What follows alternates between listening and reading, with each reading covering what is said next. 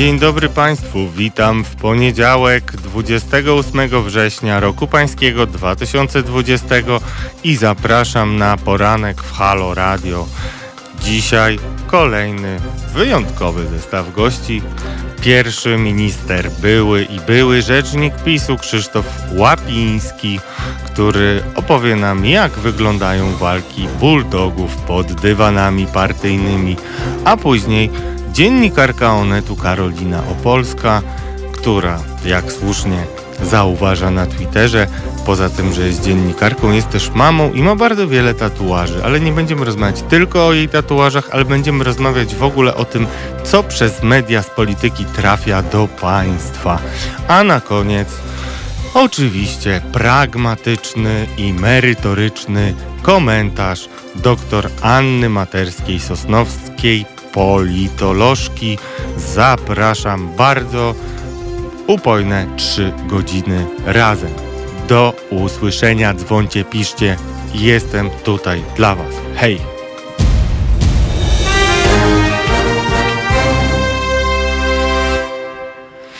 Witajcie moi drodzy. E, Jest godzina 7.05. Zapraszam Was razem z Pawłem, który dziś realizuje naszą audycję. Odpalam właśnie forum. Liczę na to, że stawiacie się już licznie, bo pora wstawać i dziarsko stawać, stawiać czoła rzeczywistości, która nie jest specjalnie e, zachęcająca do tego, żeby wstawać, moim skromnym zdaniem, ale nie dajemy się złym myślom, szukamy pozytywów i tych pozytywów poszukam dla Was za sekundkę. Moi drodzy, wyjątkowy, w ogóle chyba słowo wyjątkowy, wyjątkowa i wyjątkowi powinno być ym, sponsorem naszego programu, niczym literki w ulicy Sezamkowej. Pewnie starsi z Was pamiętają. Yy, Także wybaczcie mi tą wyjątkowość ciągle potwierdzaną, ale niemniej jednak muszę e, się dzielić z wami moimi uczuciami, bo uważam, że to jest że to jest po prostu obowiązek uczciwego prowadzącego w obywatelskim Halo Radiu, żeby być uczciwym, uczciwym, więc mówić też co się czuje bez oczywiście epatowania tymże. Witam Baju Baj, witam Przemka Ptasznika, dzień dobry nadajnikom i odbiorcom.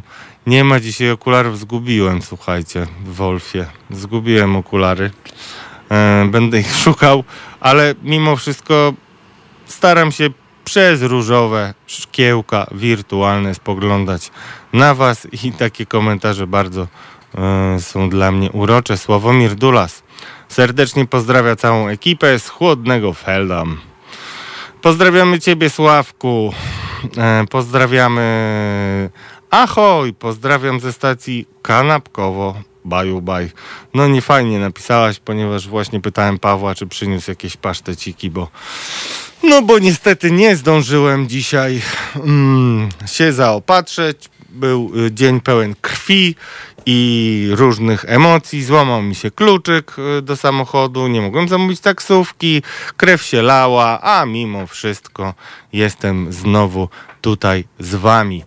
Moi drodzy, czekam na wasze telefony pod numerem 22 39 059 22, ponieważ jak wiecie, ten telefon jest dla was, a pierwsza godzina e, służy temu, żebyście mogli się podzielić szczególnie optymistycznymi, a czasami wręcz przeciwnie, poglądami, prognozami i myślami. Także zapraszam Was, dzwońcie. Za chwilę też odpalam Face'a, na którym będę śledził Wasze komentarze i odpowiadał. Pamiętajcie, jeśli chcecie zwrócić moją uwagę na swoje pytanie, wystarczą trzy literki P, Y, T i ja już wiem, że mam wam odpowiedzieć, moi kochani.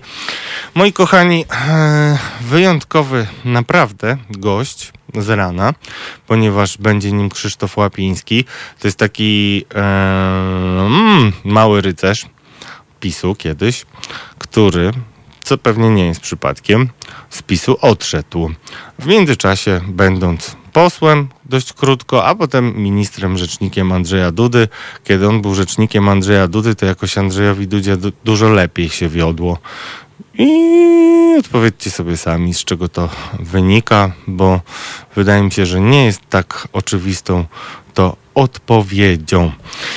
Moi drodzy, e, dziś mm, chciałem Wam na początek opowiedzieć o ważnym wydarzeniu, które przykuło moją uwagę w nocy, mianowicie o liście 50 ambasadorów, który, tak się akurat złożyło, zupełnie przypadkiem, zbiegł się z wręczeniem nagrody e, Korony Równości, która to nagroda jest przyznawana przez kampanię przeciwko homofobii. E, I 50 ambasadorów, moi drodzy, napisało taki tekst, znaczy napisało list otwarty e, w sprawie LGBT. I dlaczego zwracam na to Waszą uwagę?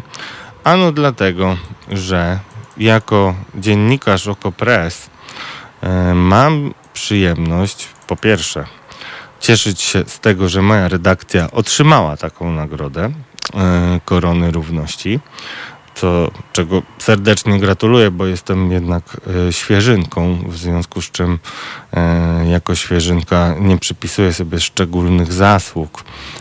Niemniej jednak Okopres zwyciężyło w kategorii media. Nagrodzeni w innych kategoriach to uwaga Wanda Traczyk-Stawska, czyli znana pani nauczycielka, która była też wcześniej czynnie walczącym żołnierzem, tak to powiedzmy, była powstańcem w 1944 roku w sierpniu i wrześniu powstańcem warszawskim. Chylę nisko czoła przed Wandą Traczek-Stawską, ponieważ jak pokazuje swoim całym życiem o wolność, o równość dla wszystkich walczy i będzie pewnie walczyć do końca swojego życia.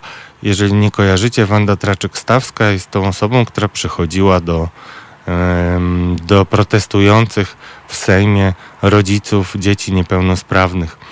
E, poza tym nagrodzeni z dziennikarskiego obowiązku powiem Agnieszka Dziemianowicz-Bąk, posłanka Lewicy Anna Błaszczak-Banasiak, Adam Bodnar i Wojciech Gonciarz. Niemniej jednak muszę Wam powiedzieć, że ważne jest w tym wszystkim to wystąpienie ambasadorów. To jest 50 ambasadorów, którzy pracują w Polsce, reprezentując swoje kraje. I to nie jest e, byle jakie wydarzenie. Za chwilkę odczytam Wam fragmenty tegoż listu. Mm, tegoż listu i powiem Wam, dlaczego on jest taki ważny i dlaczego od niego zaczynam. Moi drodzy, yy, nam bardzo często, jako obywatelom, z oczu znika ją konsekwencje działań naszej władzy. Wiadomo, że Polacy jako społeczeństwo generalnie nie są szczególnie zainteresowani tym, co dzieje się poza ich chatą z kraja, w związku z czym wygodnie było władzy zastosować taką mm, znaną dosyć, moi drodzy, y, przez PiS praktykowaną strategię y, uprawiania polityki zagranicznej, y, która jest funkcją polityki wewnętrznej. Co to znaczy ten taki powtarzany czasami przez ekspertów slogan? Ano znaczy to to, że w polityce zagranicznej nie liczy się przede wszystkim interes naszego kraju, naszego społeczeństwa, ale liczy się to, żeby przekonywać własnych wyborców do tego, żeby nas wybierali na kolejną kadencję, ewentualnie, żeby nas wynieśli do władzy. Tak było w 2015 roku, kiedy PiS e, zaczął straszyć e, i atakować między innymi premier Ewę Kopacz, która zgodziła się na to, aby przyjąć kilka tysięcy uchodźców do Polski. Nie wiem, czy umiecie sobie to wyobrazić, ale mówiąc krótko, nawet e, mm, przeciętny Iksiński czy Kowalski w Pcimiu Dolnym, nie obrażając absolutnie żadnego miasta czy w Grójcu, czy nie wiem, w Żabiej Woli, jeśli taka istnieje, czy w Ameryce, mm, mm, w warmińsko-mazurskim, nie zauważyłby w ogóle takiego uchodźcy, ponieważ my jesteśmy 38-milionowym krajem, może trochę mniej. I naprawdę nie było to niczym specjalnym, ale rozpętała się taka nagonka, że przyjadą do nas gwałciciele w turbanach najprawdopodobniej, czy tam, no nie w turbanach, wybaczcie. No generalnie tak się o nich mówi brzydko, e, różnie, więc ja nie będę powtarzał ale byliby to obcy, którzy by chcieli naszą zdrową tkankę społeczną e, naruszać, molestować, gwałcić i też podkładać bomby, bo to mniej więcej taka była narracja. E, I dlaczego do tego wracam? Dlatego, że hmm, po pierwsze, e, znowu jest taka narracja naszej władzy po tym, jak e, Cezary Tomczyk, taki młody poseł, kiedyś rzecznik rządu, został wybrany na szefa klubu Platformy Obywatelskiej. Oczywiście od siebie dodam, że nie uważam, że to jest jakaś jakościowa zmiana i tutaj nie mam specjalnych nadziei, ale oczywiście można liczyć zawsze na to, bo po to jest opozycja, że opozycja będzie silniejsza i będzie patrzeć władzy na ręce. Różnie z tym bywało do tej pory, ale nie o tym e, chciałem powiedzieć. Chciałem powiedzieć jeszcze raz o liście 50 ambasadorów. Tych 50 ambasadorów napisało tak: Wyrażamy nasze poparcie dla starań związanych z uświadamianiem opinii publicznej na temat problemów dotyczących społeczności lesbijek, gejów, osób biseksualnych, transpłciowych i interseksualnych. I to się oczywiście zbiegło, tak się złożyło, e, z doroczną ceremonią Koron Równości zorganizowaną przez kampanię przeciwko homofobii, gdzie Okopres zostało wyróżnione nagrodą w kategorii media. E, ambasadorzy podkreślali, że przyrodzoną i niezbywalną godność każdej jednostki zgodnie e, z treścią powszechnej deklaracji praw człowieka oni uznają. E, szacunek dla tych fundamentalnych praw zawartych w zobowiązaniach OBWE oraz obowiązkach i standardach Rady Europy i Unii Europejskiej jako wspólnot praw i wartości zobowiązuje rządy do ochrony wszystkich swoich obywateli przed przemocą i dyskryminacją oraz do zapewnienia im równych szans. Musimy wspólnie pracować na rzecz niedyskryminacji, tolerancji i wzajemnej akceptacji. Prawa człowieka są uniwersalne i wszyscy, w tym osoby LGBT, mają prawo w pełni z nich korzystać. Jest to kwestia, którą wszyscy powinni wspierać. Co istotne, nazywana panią namiestnik, ambasadorka Stanów Zjednoczonych w Polsce, Georgette Mosbacher, e, pisała o liście na swoim Twitterze. Jest to o tyle istotne, że z kim jak z kim, ale akurat ze Stanami Zjednoczonymi, czy to się nam podoba, czy nie, Prawo i Sprawiedliwość troszeczkę się liczy.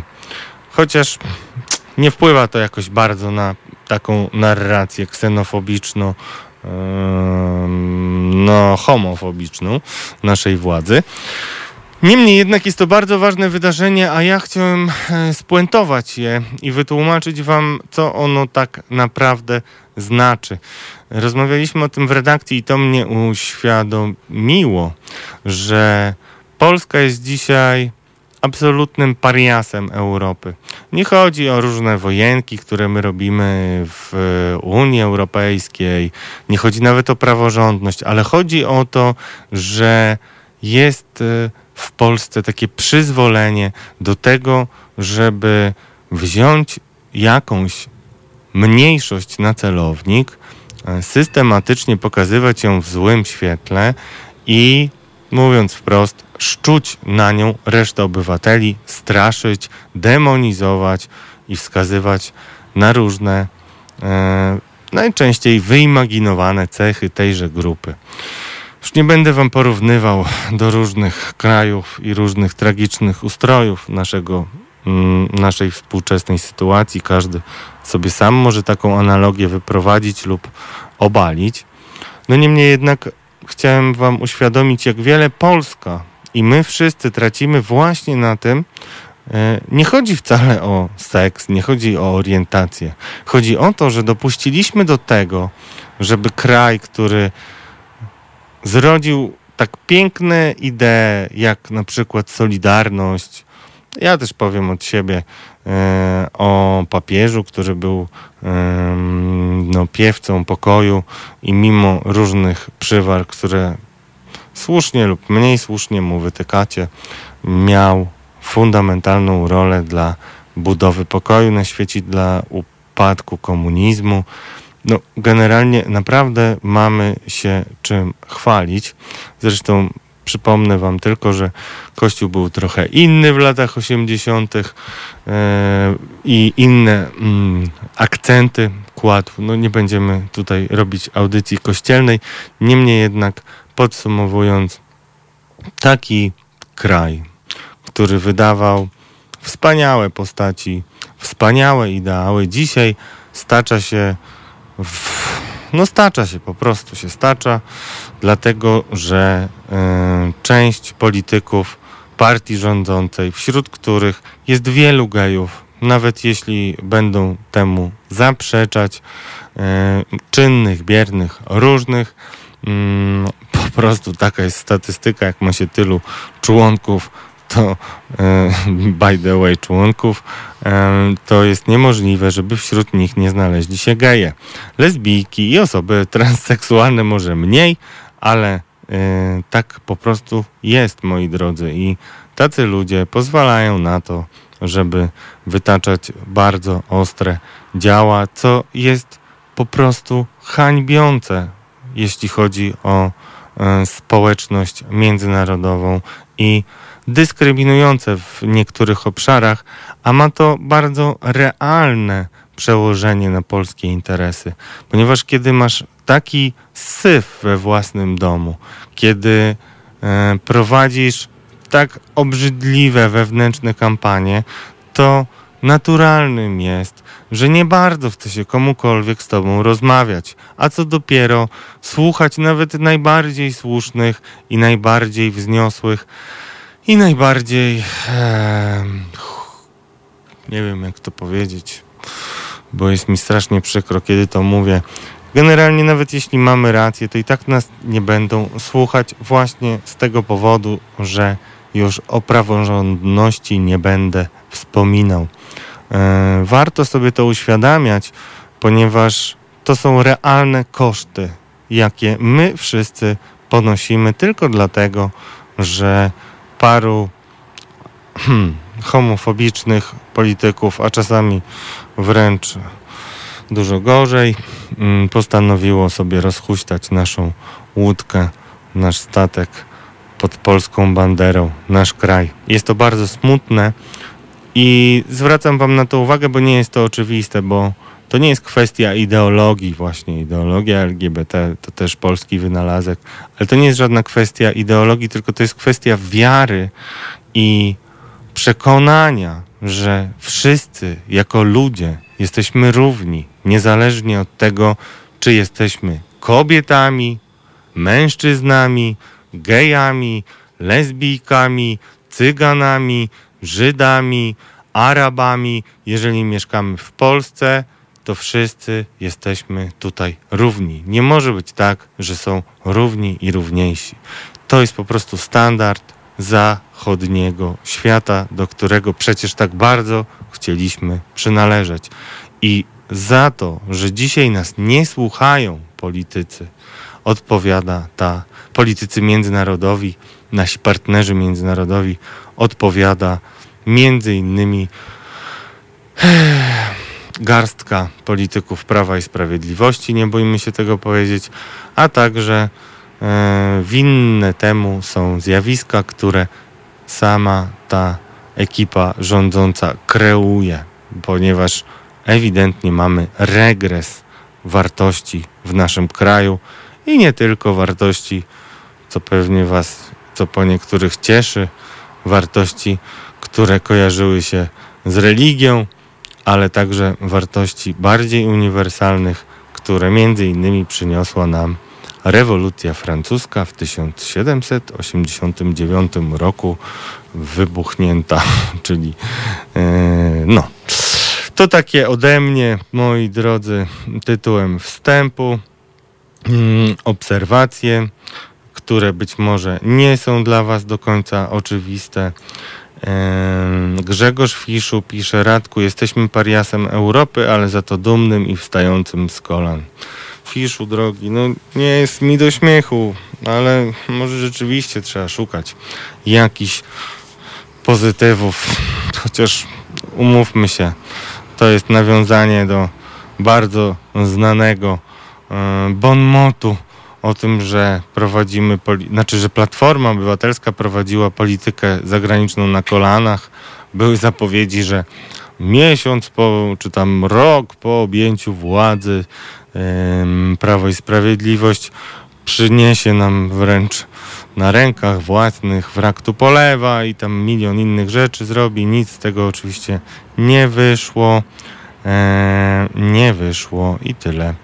Także mamy najgorszą pozycję mm, w Unii Europejskiej i na świecie również od wielu, wielu lat. Nie ma się co tutaj oszukiwać. I nawet to, moi drodzy, co jest pokazywane jako przykład uznania dla Polski, czyli takie już trochę legendarne i zapewne mm, wkrótce wykorzystywane w kampanii e, wyborczej w Stanach Zjednoczonych przemówienie Donalda Trumpa, prezydenta Stanów Zjednoczonych. E, w Warszawie też nie było w moim głębokim przekonaniu specjalnym docenieniem polskiej roli, ale było po prostu kalkulacją tego, że będzie tam super feta, będzie scena, będzie entuzjazm, między innymi albo przede wszystkim zwożonych na miejsce wystąpienia polityków i zwolenników Prawa i Sprawiedliwości i jest tak właśnie pięknie. E, moi drodzy, hmm, czytam wasze komentarze. Anatol Łuksza pisze: Szczucie to jedna z naszych cech narodowych. Zakorzeniony na naszym terytorium okupant od tysiąca lat robi nam wodę z mózgu i takie są tego efekty. Anatolu drogi zakorzeniony piszemy przez RZ, ale to tak tylko tytułem jakby puryzmu językowego. Yy, oczywiście każdemu może się pomylić czasem, yy, ale co do sensu Twojej wypowiedzi, to yy, mój drogi nie do końca yy, rozumiem. Mam nadzieję, że to jest jakaś ironia, ale napisz więcej o tym, co co masz na myśli, mówiąc o pseudo, nie, o zakorzenionym okupancie? E, mam nadzieję, że to nie jakiś kościół.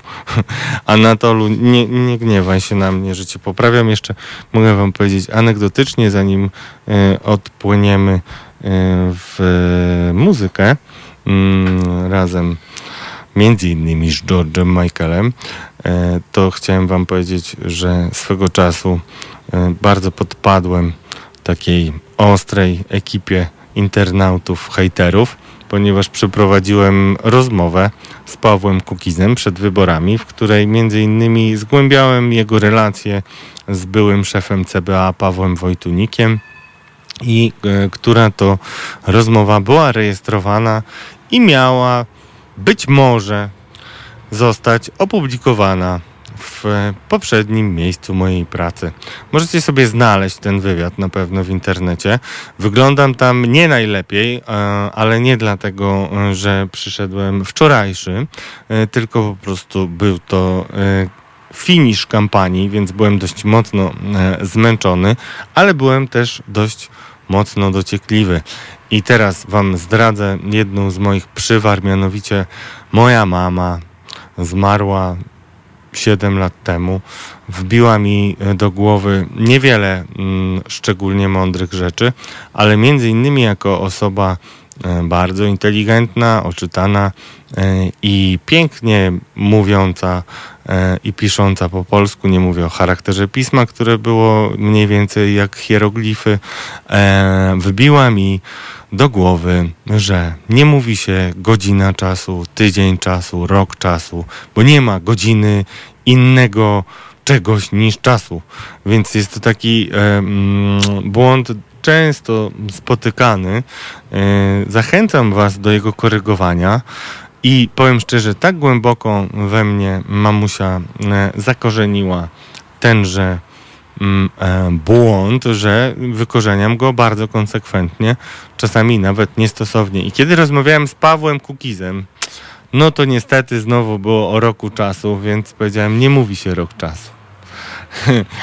To nie jest jedyny powód, dla którego um, psychofani Pawła Kukiza postanowili mnie potem wyzywać e, i obrażać między innymi e, moje e, dziecko, szczególnie młodego juniora mojego, którego mogliście zobaczyć by the way w zajawce, co było takim mm, suspensem dla mnie, ale polecam wam zajawkę dzisiejszej audycji.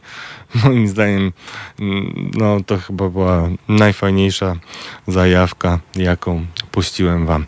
A teraz e, no, nie musicie oczywiście odpalać od razu wywiadu, natomiast ciekaw jestem waszej opinii, szczególnie po latach. A teraz właściwie nie wiem, czy piosenka na czarno, czy na niebiesko. Mam nadzieję, że na niebiesko, czyli George Michael w duecie jako Wham! Wake me up before you go, go. Słuchajcie powtórki programu.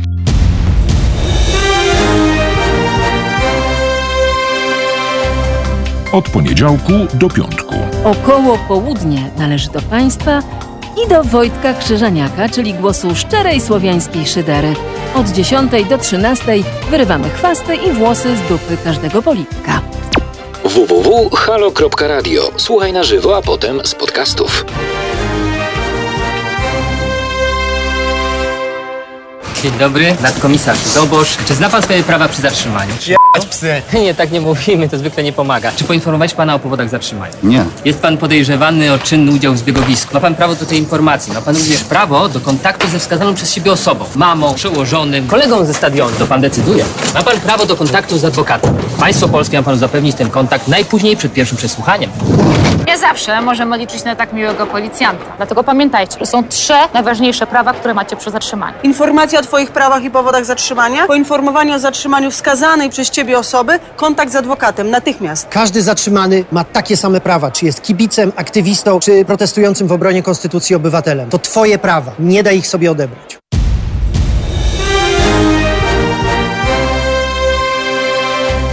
Halo Radio. Gadamy i trochę gramy.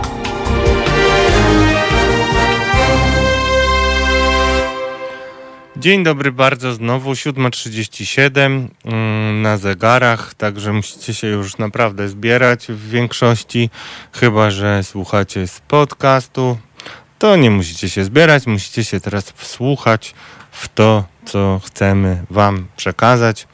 Dużo rzeczy się dzieje. Mm, Jak zapowiadałem, dzisiejszy poranek niestety albo stety pod znakiem polityki e, i to takiej polityki bardzo wsobnej, krajowej i topornej. Mieliśmy kuriozalne wydarzenie w sobotę, na którym y, wyszli trzej liderzy tak zwanej Zjednoczonej Prawicy, z których tylko jeden, je- jeden jest takim bardzo realnym liderem, to Jarosław Kaczyński w towarzystwie mniej realnych liderów troszeczkę, czyli Zbigniewa Ziobry z Solidarnej Polski i Jarosława Gawin- Gowina. Gawina. E, Gawin to trochę bardziej rycerska postać, ale pozdrawiam Jarosława Gowina, e, który jest prezesem porozumienia. Wyszli i powiedzieli, że jest wszystko spoko, że dla Polski się dogadali. W ogóle jak ktoś mówi, że się dogaduje dla Polski, to ja już się trochę od razu robię elektryczny, bo najczęściej tacy, co się dla Polski tam starają i tak dalej i to tak mocno werbalizują, Uuu, się okazują potem być bardzo, bardzo mm, skoncentrowani na Polsce w, w wydaniu ym, własnym po prostu. Znaczy Polska to ja, Mm, nie Polska to my nawet, ale Polska to ja. I kuriozalne w tym wszystkim były dwa aspekty. Po pierwsze panowie coś podpisali, ale nie wiadomo za bardzo co. Yy, Słyszymy tylko, że porozumienie, ale na czym ono ma polegać? No, zgadujmy. Nie dowiemy się prawdopodobnie, ponieważ e, zostało utajnione i tak naprawdę nawet nie wiemy, czy news tygodnia, o którym rozmawiałem z Mariuszem Gierszewskim w piątek, czyli autorem tegoż newsa e, z wirtualnej Polski, obecnie dziennikarzem. E, nie wiadomo nawet, czy jest do końca prawdziwy. Ja bym się tak bardzo nie zdziwił, gdyby się okazało, że jednak Jarosław Kaczyński, o którym się dyskutuje pod kątem jego wejścia do rządu i objęcia funkcji wicepremiera, po prostu by tym wicepremierem nie został. I, i co? Nie mamy palta, nie mamy wicepremiera i co nam zrobicie? No, więc tak to wygląda. Jest to absolutnie żenujące, po pierwsze, ale po drugie jest to tak um, realnie rzecz ujmując niedopuszczalne, ponieważ jesteśmy w demokratycznym kraju i e, politycy mają tutaj psi obowiązek być transparentnymi. I e, nie może być tak, że ktoś podpisuje jakieś porozumienie, które dotyczy 38 milionów ludzi i e, ci e, właśnie ludzie nie mają o tym tak naprawdę bladego pojęcia. Nawet jeżeli nam podadzą jakieś tam okruchy, a sam mm, mm, nawet w zeszłym tygodniu te okruchy y, wytargałem od naszych polityków i napisałem taki tekst, w którym tłumaczyłem y, o co chodzi w konflikcie prawicy. I powiem szczerze, mimo że jestem generalnie, staram się być osobą skromną, to serdecznie wam ten y, tekst polecam ponieważ wytłumaczyłem trochę skąd się wzięły te ataki, kto w co gra i no dlaczego, dlaczego powinniśmy szykować się na kolejny teatrzyk wojenny. Niestety z bardzo realnym realnym kosztem, który ponosimy my wszyscy. Ujawniamy o co naprawdę chodzi w konflikcie Ziobro-Kaczyński. Awanturę wywołał, uwaga, Smoleńsk. Możecie sobie zgooglować tenże artykuł. Sam byłem zdziwiony, jak wiele osób zrozumiało, że e, warto go przeczytać e, i e, uznaje go za tłumaczący nieco sytuację. Także bardzo gorąco w związku z tym, że bardzo pozytywnym dla mnie e, odbiorem. Ojej, słuchajcie, to jest numer jeden tekst. Właśnie się okazało w moim serwisie. Nie wiedziałem tego. No dobrze, e, więc tak to wygląda. Yy... Zawstydziłem się. No dobrze. Przypominam wam telefon do studia 22 39 059 22.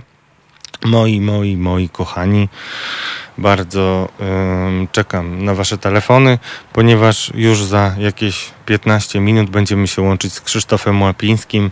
E, bardzo Was proszę, żebyście go miło przywitali swoimi komentarzami, e, bo choćby dlatego, że przypominam, że wszyscy musimy żyć w jednym naszym kochanym kraju i nie może być tak, że jak ktoś kiedyś nawet zbłądził, chociaż nie chcę oczywiście tutaj za Krzysztofa Łapińskiego, mm, że tak powiem, się tłumaczyć, ani yy,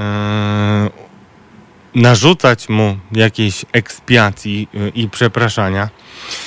No, to nawet jeśli zbłądził, to cóż, no, na, yy, ludzie nawet w PiSie Przypominam, że jestem jednocześnie przeciwnikiem odpowiedzialności zbiorowej, więc nawet ludzie w PiSie są takimi samymi ludźmi z równymi prawami jak my. Jeżeli ich nie przekonujecie, jeżeli tylko ich atakujecie, to wzmacniacie tak naprawdę ich betonowość e, i to naprawdę do niczego dobrego nie prowadzi. Nie prowadzi, moi kochani.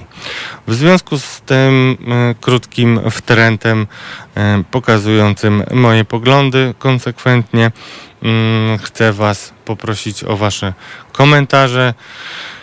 Widziałem Anatolu Łukrzok, kto jest już, kto jest już tym tam od tysięcy lat okupantem Oczywiście zdaniem Anatola jest to kościół katolicki. Wiesz co powiem ci Anatol, parafrazując, że tak powiem, twoje przesłanie, taki dowcip, który słyszałem od mojego kolegi, który był takim no dalekim od kościoła człowiekiem i bardzo y, z dużym y, zaangażowaniem opowiedział mi dowcip y, o lekcji katechezy, na której to jedna prowadząca lekcje religii, bo tak naprawdę do tego się to sprowadza. Lekcje religii prowadząca zakonnica mm, pyta o rysunek na tablicy, na którym to e, jest przedstawiona wiewiórka. Drogie dzieci, co widzicie na tym obrazku? Zgłasza się Maryja, Maria pewnie i mówi Wygląda jak wiewiórka, ale jak znam życie, to najprawdopodobniej zdaniem siostry jest to Pan Jezus. No, troszeczkę yy, zepsułem ten dowcip, ale być może podświadomie. To tak samo Anatolu, tak jak yy, yy, zakonnicy, najprawdopodobniej wiewiórka kojarzy się z Panem Jezusem, to sobie się wszystko kojarzy z Kościołem i to jest moja cięta riposta nieciętym, mm, grubo ciosanym dowcipem. Wybaczcie, kawa mi wystygła, pociachałem się z rana i w ogóle miałem mm, dużo, dużo dosyć mm, przygód, nie najlepszych, więc yy, no to jest dobry moment, żeby zapowiedzieć, kto będzie po mnie, mianowicie po moich różnych refleksjach, które nie zawsze budują pozytywny nastrój, ale na pewno budują świadomość i myślenie o rzeczywistości i tego się trzymajmy i pokazują wam, mam nadzieję, nie do końca dla was jasne i oczywiste odcienie rzeczywistości. E, a zaraz potem o godzinie 10 wjeżdża mój przyjaciel Wojtek Krzyżaniak i głos szczerej, słowiańskiej szydery w najlepszym Wojtka wydaniu. I wtedy możecie się śmiać, brechtać, tarzać ze śmiechu, łapać za brzuchy i tak dalej, bo tylko poczucie humoru może nas uratować od różnych wszelakich złych przygód. Godzina 7.46. Za oknem widzę słońce. Denerwuje mnie gwar miejski bardzo, więc zaraz pewnie zamknę okno. E, ale jeszcze nie jest tak źle na przykład w moim kochanym mieście Warszawie ze smogiem, co mnie cieszy, bo niedługo to się na pewno zmieni, moi drodzy.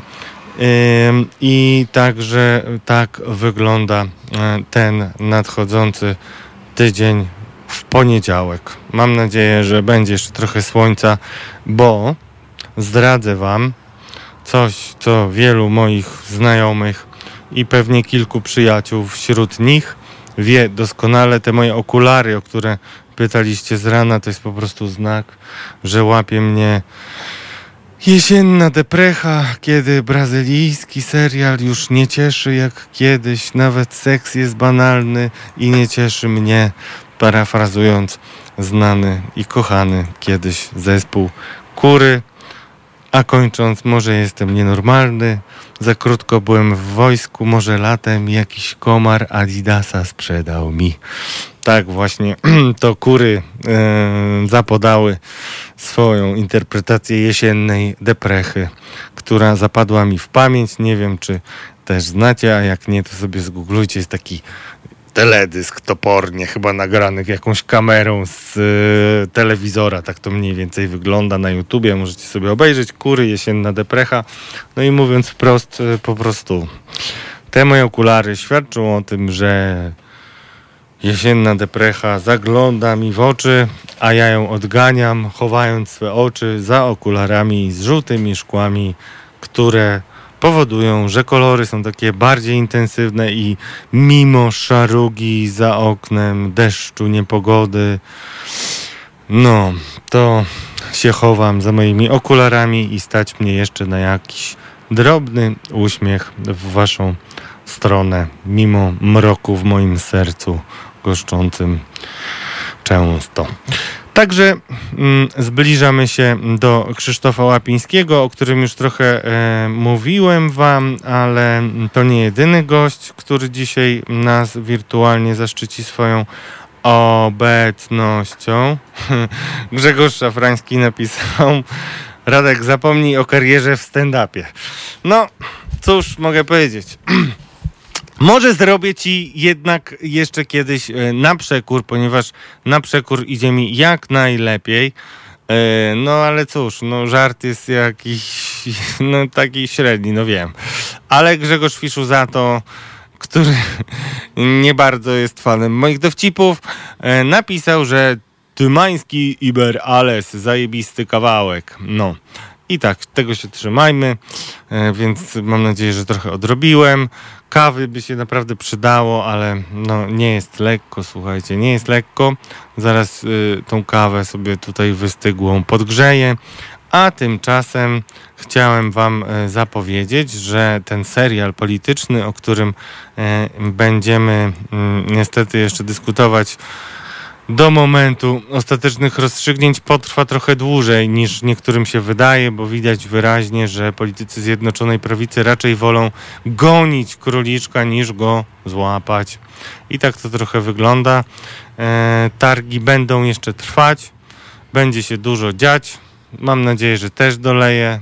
Mm, dorzucę trochę koksu do tego płomienia, ponieważ Proszę Was bardzo o ciepłe myśli, bo od mniej więcej trzech tygodni kończę naprawdę wielkie śledztwo, które robię, dotyczące miliardów, lobbingu, kasy państwowej, nawet Austriaków, czyli Niemców dla yy, PiSu zapewne i tego naszego legendarnego wstawania z kolan oraz czynienia wszystkich rzeczy, nawet takich, które czasami chodzą lepiej lub gorzej, ale czynienia tych rzeczy narodowymi, co najczęściej kończy się spektakularną klęską, jaką na przykład możecie kojarzyć z takim tworem jak Polska Fundacja yy, PFN generalnie się nazywa, tak? Polska Fundacja Narodowa i w ogóle te narodowe wszystkie klimaty się kończą najczęściej wielką lipą.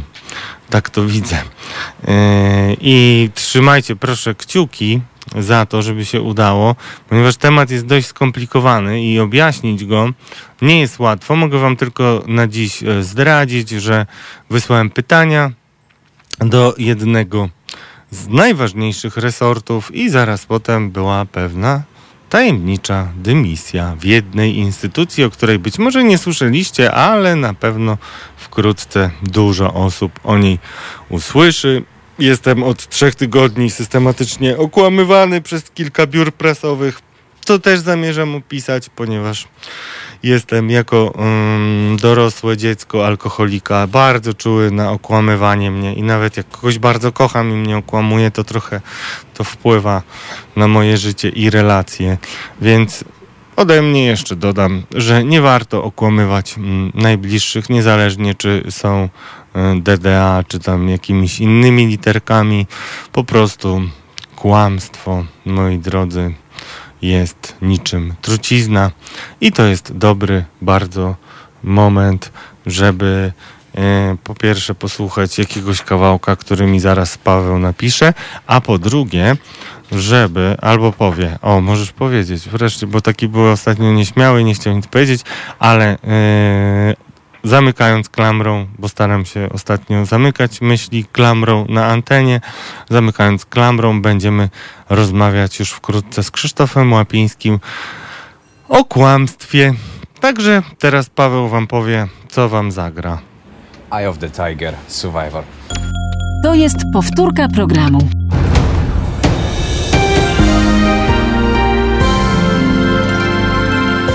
Od poniedziałku do piątku.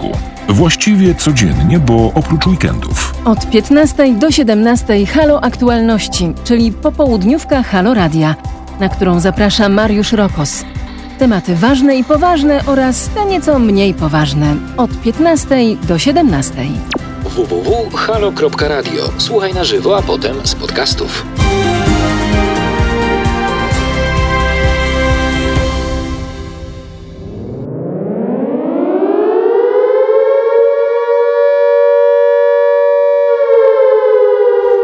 W Halo Radio realizujemy najdroższy format programowy, jakim jest format TOK, gdzie słowo w postaci pogłębionych analiz i dyskusji zajmuje 90% objętości całodobowego programu. Mamy na pokładzie prawie 50-osobowy zespół i nadajemy swój program całą dobę w formacie audio i wideo. Potrzebujemy zaledwie 150 tysięcy złotych miesięcznie. Dotarliśmy dotąd do miliona Polaków, ale tylko 2,5 tysiąca z Was regularnie nas wspiera, co daje nam tylko 50 tysięcy złotych miesięcznie. Jeśli nie chcecie likwidacji Halo Radia i zależy Wam na naszej wspólnej misji, to wystarczy, że zaledwie 3 tysiące z Was przeznaczy na swoje Halo Radio po 50 złotych miesięcznie. Tymczasem grozi nam zamknięcie drzwi na klucz i koniec walki o społeczeństwo obywatelskie. Nasze dziś i jutro zależą zatem wyłącznie od Ciebie. www.halo.radio ukośnik SOS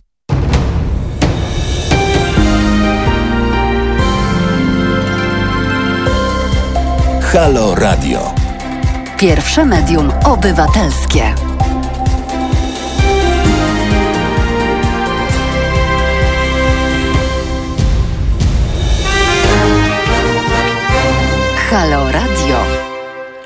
Dzień dobry, Halo Radio słuchacze. Witam już za chwilkę naszą gościnię, bo ja tylko żartowałem, że będzie najpierw gość. Najpierw będzie gościni Karolina Opolska z Onetu. Charyzmatyczna mama, dziennikarka i kobieta wielkiego serca oraz naprawdę, naprawdę imponujących tatuaży. E, Dzień dobry, Karolino. Dzień dobry, witaj. Bardzo Ci dziękuję za tę piękną afiliację na przywitanie. Nie no, bo tak mi się kojarzysz właśnie z dobrym sercem e, matczynym. Ja często oglądam twoje relacje z twoimi dziećmi i czytam twoje wpisy, które odróżnia od e, milionów innych to, że widzę tam bardzo dużo twojego serca i twoich uczuć i to mi się bardzo podoba i takie także dziennikarstwo bardzo cenię, ponieważ nie wierzę w e, obiektywizm narzucany z góry e, i udawanie, że nie ma się własnego zdania, ale każdy ma oczywiście do tego prawo. Karolino, zaprosiłem Cię, mm, ponieważ bardzo mi zależy, żebyś nam opowiedziała o tym, jak ty e, widzisz e, dziennikarstwo dzisiaj, które jednak mm, no, nie prezentuje jakiegoś szczególnie wysokiego poziomu w Polsce z różnych powodów i jest bardzo takie e, wyjątkowe, myślę nawet e, w skali e, choćby europejskiej, a ty jako osoba, która zajmowała się między innymi przez 13 lat e, wydawaniem e, poranków e, w rozgłośni konkurencyjnej, nazywa się TOK FM. Nie zamierzam tego udawać, ponieważ słuchacie nas, a nie TOK FM teraz, więc e, polecam wam. Chciałem poprosić cię, Karolino, zważywszy na twoje serce, które dostrzegam we wpisach, jak ty mm, myślisz, e, czy to jest...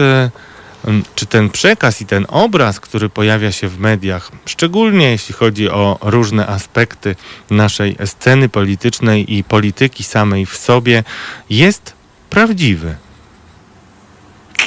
To jest, to jest bardzo dobry moment na to pytanie i na ten temat, e, dlatego że jak doskonale wiesz, bo wspaniale to relacjonujesz i gratulacje tego tekstu, e, którym się chwaliłeś parę minut temu, bo jest naprawdę bardzo dobry. Dziękuję. E, Od ponad tygodnia em, media żyją tym takim jednak dosyć przewidywalnym spektaklem, który się e, odbywa w, oko, w okolicach tego dosyć niepo, niepozornego budynku na ulicy Nowogrodzkiej. E, I tłumy dziennikarzy wszystkich stacji radiowych, telewizyjnych, portali internetowych, gazet sterczały długie godziny przy takiej brzydkiej metalowej bramie na Nowogrodzkiej i czekały, aż, e, no cóż, spłynie na nich łaska pana prezesa czy jakiegoś innego przedstawiciela e, obozu władzy i ktoś opowie im łaskawie o tym, co się w tej chwili na Nowogrodzkiej wydarza i jakie ustalenia niezwykłej wagi tam zapadają. Ja oczywiście zdaję sobie sprawę z tego, że tak, na Nowogrodzkiej zapadają najważniejsze decyzje w naszym państwie. Natomiast jesteśmy teraz w takim momencie, w którym dzieje się i w Polsce, i na świecie tyle rzeczy naprawdę bardzo, bardzo ważnych.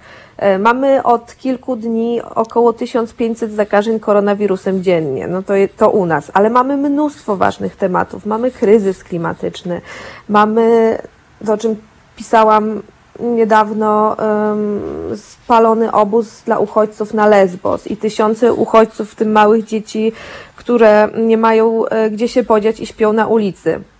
My oczy, oczywiście ustami Jacka Sasina, który, który dosyć lekką ręką wydał 70 milionów na wybory, e, oznajmiamy, że absolutnie żadnego uchodźcy nie przyjmiemy, nie ma takich planów. W każdym razie mówię o tym wszystkim dlatego, że dzieje się jeszcze milion innych rzeczy, o których warto jest rozmawiać.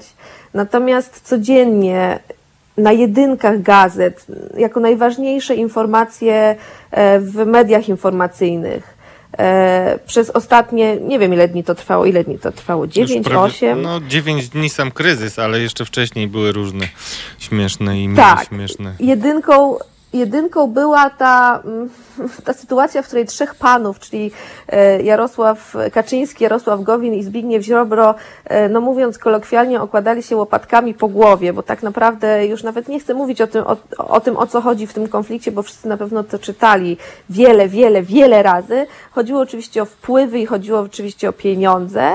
E, a dzieje się tyle innych ważnych rzeczy. I to my, jako media, to jest nasza odpowiedzialność, żeby naszym odbiorcom, słuchaczom, widzom, czytelnikom pokazywać tę różnorodność i to naszym zadaniem jest kształtować tak opinię publiczną, żeby może nie temat, który no on jest łatwy, tak? On jest łatwy w przekazie, on jest łatwy do opowiedzenia, do pokazania. No można pokazać, jak się stoi przy tej bramie, jak się zagląda e, w przyciemniane szyby limuzyn, które podjeżdżają i sprawdza się, kto tam przyjechał, czy nagle sprawą najwyższej wagi okazuje się e, e, reklamówka biała, którą tam któregoś razu wyniósł Zbigniew Ziobro i nagle wszyscy się zastanawiali, co tuż w tej, co, co w tej reklamówce może być. E, I to naszą, na, naszą odpowiedzialnością mediów jest może przekierowanie tej opinii publicznej na coś innego. I że widzowie tego od nas oczekują i wcale nie chcą słuchać cały czas o tej naszej naparzance politycznej, mogą świadczyć chociażby, może świadczyć chociażby sukces tych wszystkich reportaży, które chociażby Onet, no bo skoro Mhm. jestem z Onetu, to pochwalę sama własną firmę, e, publikował ostatnio, był ten raport o suszy, był raport o samobójstwach wśród dzieci, w ogóle o tragicznym stanie polskiej psychiatrii. I, o, i, i to te materiały e, biły wszelkie rekordy czytalności, oglądalności, bo to też były materiały wideo i wcale nie te wszystkie relacje z Nowogrodzkiej. Więc wracając do Twojego pytania, e, nie jestem do końca zadowolona z tego, w jaki sposób w tej chwili media relacjonują nam rzeczywistość i właśnie ostatni tydzień, czy te ostatnie 10 dni bardzo jaskrawo pokazują, co, co jest nie tak.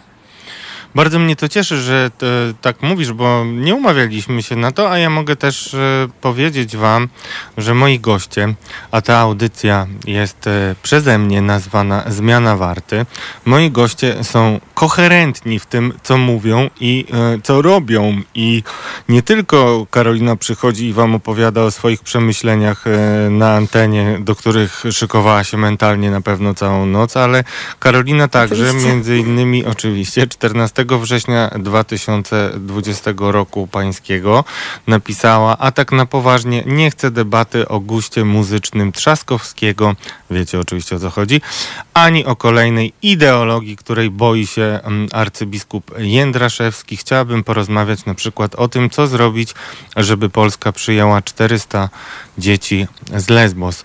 Cieszę się bardzo, że mogę zacytować tego tweeta, tym bardziej, że mm, tak to się złożyło, moja droga, jest mi bardzo z tym miło, że rzeczy, które y, wspomniałaś jako ważne, były właśnie przedmiotem moich audycji, bo zarówno y, w ostatni piątek rozmawiałem o COVID-zie, y, tydzień temu rozmawiałem o Lesbos i o pożarze. Y, to jest dramatyczna historia. Ty jako mama y, dzieci, y, no, dzielisz chyba moje poruszenie, jak się widzi e, po, dzieci, które są tak naprawdę zupełnie same, tak samo jak ich rodzice są zupełnie sami i zostawieni na pastwę losu. Nawet dzisiaj e, wspominałem o tym, e, hejcie, e, który wyprodukowała władza na uchodźców, e, co e, doprowadziło ją do zwycięstwa w wyborach. Niestety takie mamy hałowe społeczeństwo. Karolino, ale y, jest jeszcze kilka y, innych wątków, y, o których pisałaś i które poruszasz na swoim Twitterze i powiem, że wybrałem bardzo świadomie te, które budziły duże takie każdy twój wpis budzi e, duże reakcje, ale niektóre jeszcze e, większe. E, I napisałaś też e, 19 września o biskupie Świdnickim, cytując: Rodzice dzieci, które nie ukończyły 18 roku życia, mają obowiązek zapisać swe dzieci na lekcje religii. Nie wiem, czy wiesz, ja jestem katolem, tutaj taką w ogóle rodzyneczką, chociaż bardzo już wyschniętą. I napisałaś to i, i spuentowałaś to krótko. Jako matka i obywatelka odpowiadam nie, zdecydowanie nie. E, w związku z twoim wpisem chciałem cię też spytać o... Czy moje e, dzieci chodzą na religię? a, nawet nie. No ale powiedz, jeżeli, e, znaczy nie wiem, co w ogóle na ten temat myślisz jako mama, ale też co myślisz o takiej defensywie, którą ja obserwuję kościelnej, bo nie wiem, czy wiesz, ale ja osobiście uważam, że mm, ten wykwit pedofilii, który jest teraz widoczny, ale wzrastał przecież przez lata, jest możliwy między innymi dzięki tak zwanemu sojuszowi tronu z ołtarzem i nawet twierdzę, że Kościół sam na własne życzenie został zakładnikiem tej władzy. E, Ty protestujesz przeciwko narzucaniu pewnych rzeczy przez e, ludzi, którzy tylko dlatego, że nazywają się biskupami i korzystają z takiego wyjątkowego e, statutu w Polsce statusu no, pewnej wyroczni przedstawicieli Boga e, w Polsce e, organizują nam życie. Dlaczego?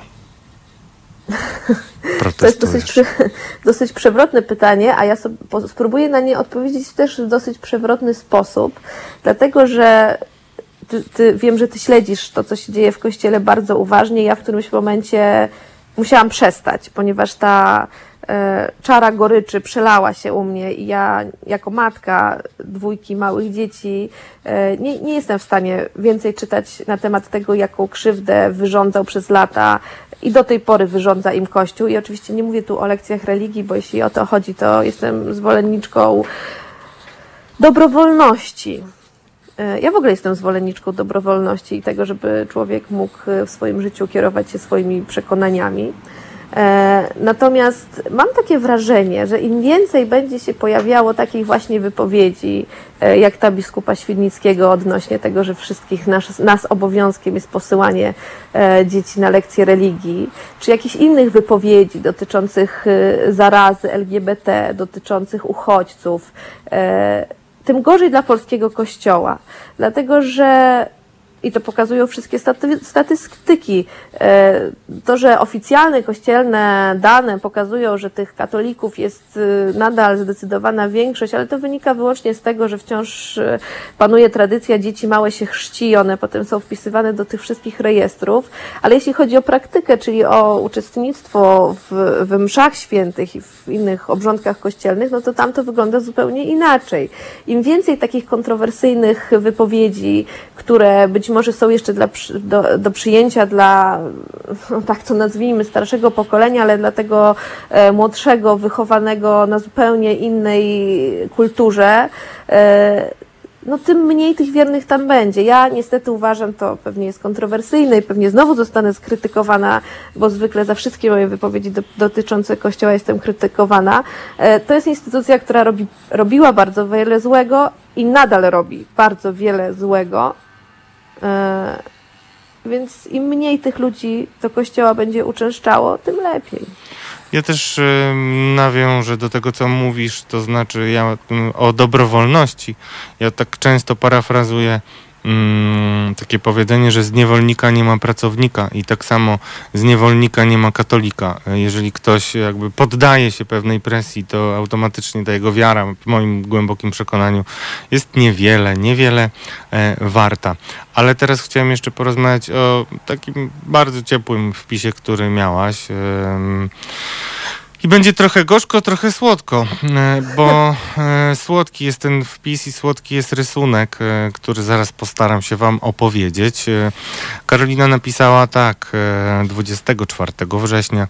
Moja córka Jesteś ma. bardzo skrupulatny w Tak. podawaniu danych, jestem, danych. Jestem naprawdę pod dużym wrażeniem, bo ja zupełnie nie mam pamięci. Nie no, bo możemy sobie to umiejscowić, ale Karolina napisała tak. Moja córka ma 8 lat. Rozmawiałyśmy już o tym, że rodzina może wyglądać tak jak nasza, mama, tata i dzieci, ale może być też tak, że dziewczyna kocha dziewczynę, a chłopak chłopaka. Bardzo się przejmowała, jak usłyszała, że niektórzy mogą kogoś za to nie lubić. Dziś narysowała i wrzuciłaś rysunek, który jest e, po prostu literami LGBT e, pokolorowanymi, zielone L, e, pomarańczowe G, niebieskie B i różowe T. Na dole jest serduszko, a obok tego napisu po dwóch stronach są uśmiechnięte buźki. To jest bardzo prosty, bardzo piękny rysunek i pokazujący, że moim zdaniem doskonale wychowujesz swoje dzieci, ale dużo hejtu się na ciebie e, wylało, więc musiałaś potem napisać e, tak, skoro niewinny rysunek dziecka przyciąga tu stada troli i hejterów piszących obrzydliwe rzeczy, to mam nauczkę. Więcej o dzieciach nie będzie. Ja krytykę i hejt biorę na klatę, ale stawiam tamę, jeśli chodzi o moje dzieci. Ja tutaj też przypomniałem, jak kiedyś e, zrobiłem rozmowę z Pawłem Kukizem, którą zresztą on upublicznił później, bo ona się nie nadawała do publikacji z różnych powodów i potem właśnie jego fani zaczęli e, atakować mojego synka, co było też dość obrzydliwe. Jak myślisz, skąd to się w ogóle bierze, taki, taki ch- chory motyw? e, no i czy my powinniśmy, droga Karolino, nawiązywać do tych naszych dzieci, jeżeli może, no jeszcze pewnie nie czytają tych komentarzy, ale jeżeli może być im przykro. No więc tak jak wspominałeś, y, ja postanowiłam, że więcej do dzieci nawiązywać nie będę. E, Bardzo pięknie opisałeś ten rysunek, on właśnie tak wyglądał. E, Wrzuciłam go dlatego, bo wydaje mi się, że także dla środowisk LGBT to jest ważne, żeby w tym zalewie bardzo negatywnej energii, tak to bardzo delikatnie ujmijmy, e, pokazać, że tak nie wygląda Polska, tak nie, wygląda, nie wyglądają polskie rodziny, tak nie myślą, tak się nie zachowują. E, Wydawało mi się, że to jest dobry przykład. To, jest też, to był też przykład na to, że dzieci, nikt nie rodzi się homofobem, tak jak nikt nie rodzi się rasistą, tak, tak jak nikt nie rodzi się seksistą, tak oczywiście nikt nie rodzi się homofobem. I póki my dorośli nie wpoimy dzieciom naszych e, lęków, fobii e, i obaw, to one tego nie czują. E, Moja córka ma 8 lat, aż 8 i tylko 8, ale to jest y, wystarczająco dużo, żeby widzieć, co się dzieje dookoła e, na świecie. Ja oglądam media informacyjne i słucham mediów informacyjnych, więc ona też oczywiście jakoś jednym uchem tego wszystkiego słucha. E, I narysowała właśnie taki rysunek. W żaden sposób nie było to inspirowane z mojej strony, po prostu przyniosła go któregoś dnia ze szkoły. Wydawało mi się, że jest to tak śliczne, tak urocze i ciepłe, że oczywiście liczyłam się z tym, że pewnie pojawią się jakieś negatywne komentarze, bo zawsze się pojawiało, pojawiają, bo tak wygląda internet, że pozwala dzięki swojej anonimowości na e, pisanie nawet najgorszych rzeczy, których nigdy w życiu nie powiedziałoby się komuś twarzą w twarz.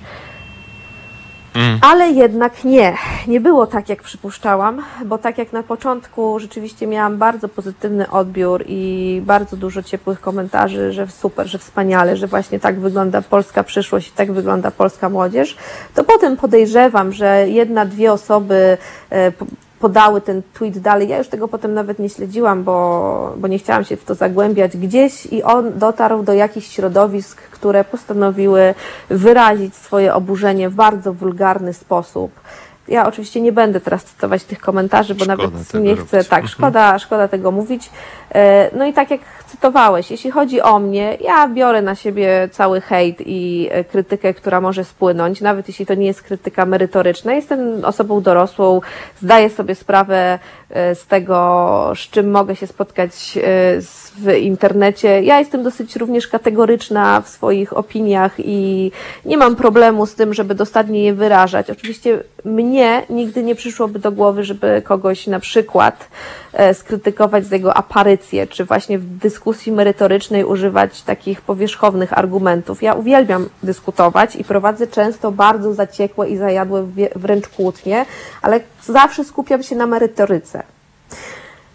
No a tutaj wrócił do mnie właśnie taki feedback hejterski. No, skasowałam ten obrazek, skasowałam też parę innych e, e, fotografii, na których na przykład e, byłam ja z córką na paradzie równości, no bo stwierdziłam, że ja nie chcę, żeby ona kiedyś to przeczytała. Ja nie chcę, żeby ktoś kiedyś jej coś powiedział, bo na przykład nie jestem do końca osobą anonimową. E, mieszkam w dużym mieście, gdzie można kogoś spotkać. Ja nie chcę, żeby kiedykolwiek spotkała ją jakaś przykrość z tego powodu, aczkolwiek e, nie czuję się dobrze z tym, że musiałam to zrobić, bo uważam, że nie powinnam musieć tego zrobić. Też tak uważam i powiem e, więcej. Tak sobie pomyślałem, kiedy Ciebie słuchałem, że kiedy mówiłaś o tym rysunku, bo to jest e, dla mnie oczywiste, e, że on był spontaniczny i właśnie chyba gdyby nie był spontaniczny, to byś go nigdy nie wrzuciła, bo to by była już taka manipulacja. Chociaż oczywiście pojawiły się teorie, bo tam w którymś momencie czytałam te komentarze z, po prostu z oczami szeroko otwartymi, że to ja narysowałam ten rysunek i wrzuciłam go tylko dlatego, żeby sama nie wiem, ale coś udowodnić. To, to było nawet dosyć zabawne. No jest to zabawne, ale jest też mocno od, odklejone od ramy, bym powiedział, ale y, najpiękniejsze jest to i wydaje mi się, że ja dzielę z tobą to uczucie, że mm, dzieci mają w sobie taką prawdziwość. One, nawet jak kłamią, to są paradoksalnie prawdziwe, bo to tak widać i, i wiadomo, dlaczego to robią. E, I to jest chyba najpiękniejsze i ja nawet nie myślałem o tym w ten sposób. E, cieszę się bardzo, że te słowa padły o tym, że nikt się nie rodzi homofobem, antysemitą i seksistą, bo chciałbym, żebyśmy właśnie z tym e, przesłaniem naszych słuchaczy zostawili. A teraz jeszcze na koniec sakramentalne do Karoliny pytanie o twoje piękne tatuaże, ponieważ to mnie rzeczywiście bardzo... Odpowiadam, są piękne. Ja tak uważam. Znaczy, ja nie mam tatuaży jeszcze, ale myślę, że będę miał. Natomiast y, zabawne jest właśnie mm, to, że nasze polskie społeczeństwo absolutnie e, nie stosuje się do dość banalnej e, mm, maksymy. E, już nie pamiętam, jak to jest po polsku, ale nie dlatego, że mam problem z e, mówieniem po polsku, ale bardzo mi się podobają niektóre zwroty angielskie, bo są krótsze. Don't judge book by its cover. No, nie ocenia się książki po okładce i w ogóle to jest śmieszne, że, że ktoś może jakkolwiek oceniać e, ludzi po tym, jak e, wyglądają. Śmieszne i żałosne. Ale opowiedz nam o tym, e, bo swego czasu byłaś właśnie zaatakowana jako dziewczynka z tatuażami, tak jakby to ci cokolwiek odbierało. Myślę, że to jednak nie było tylko jakoś jednostkowe doświadczenie, bo to akurat się odbiło echem i bardzo się cieszę, bo po prostu się odgryzłaś.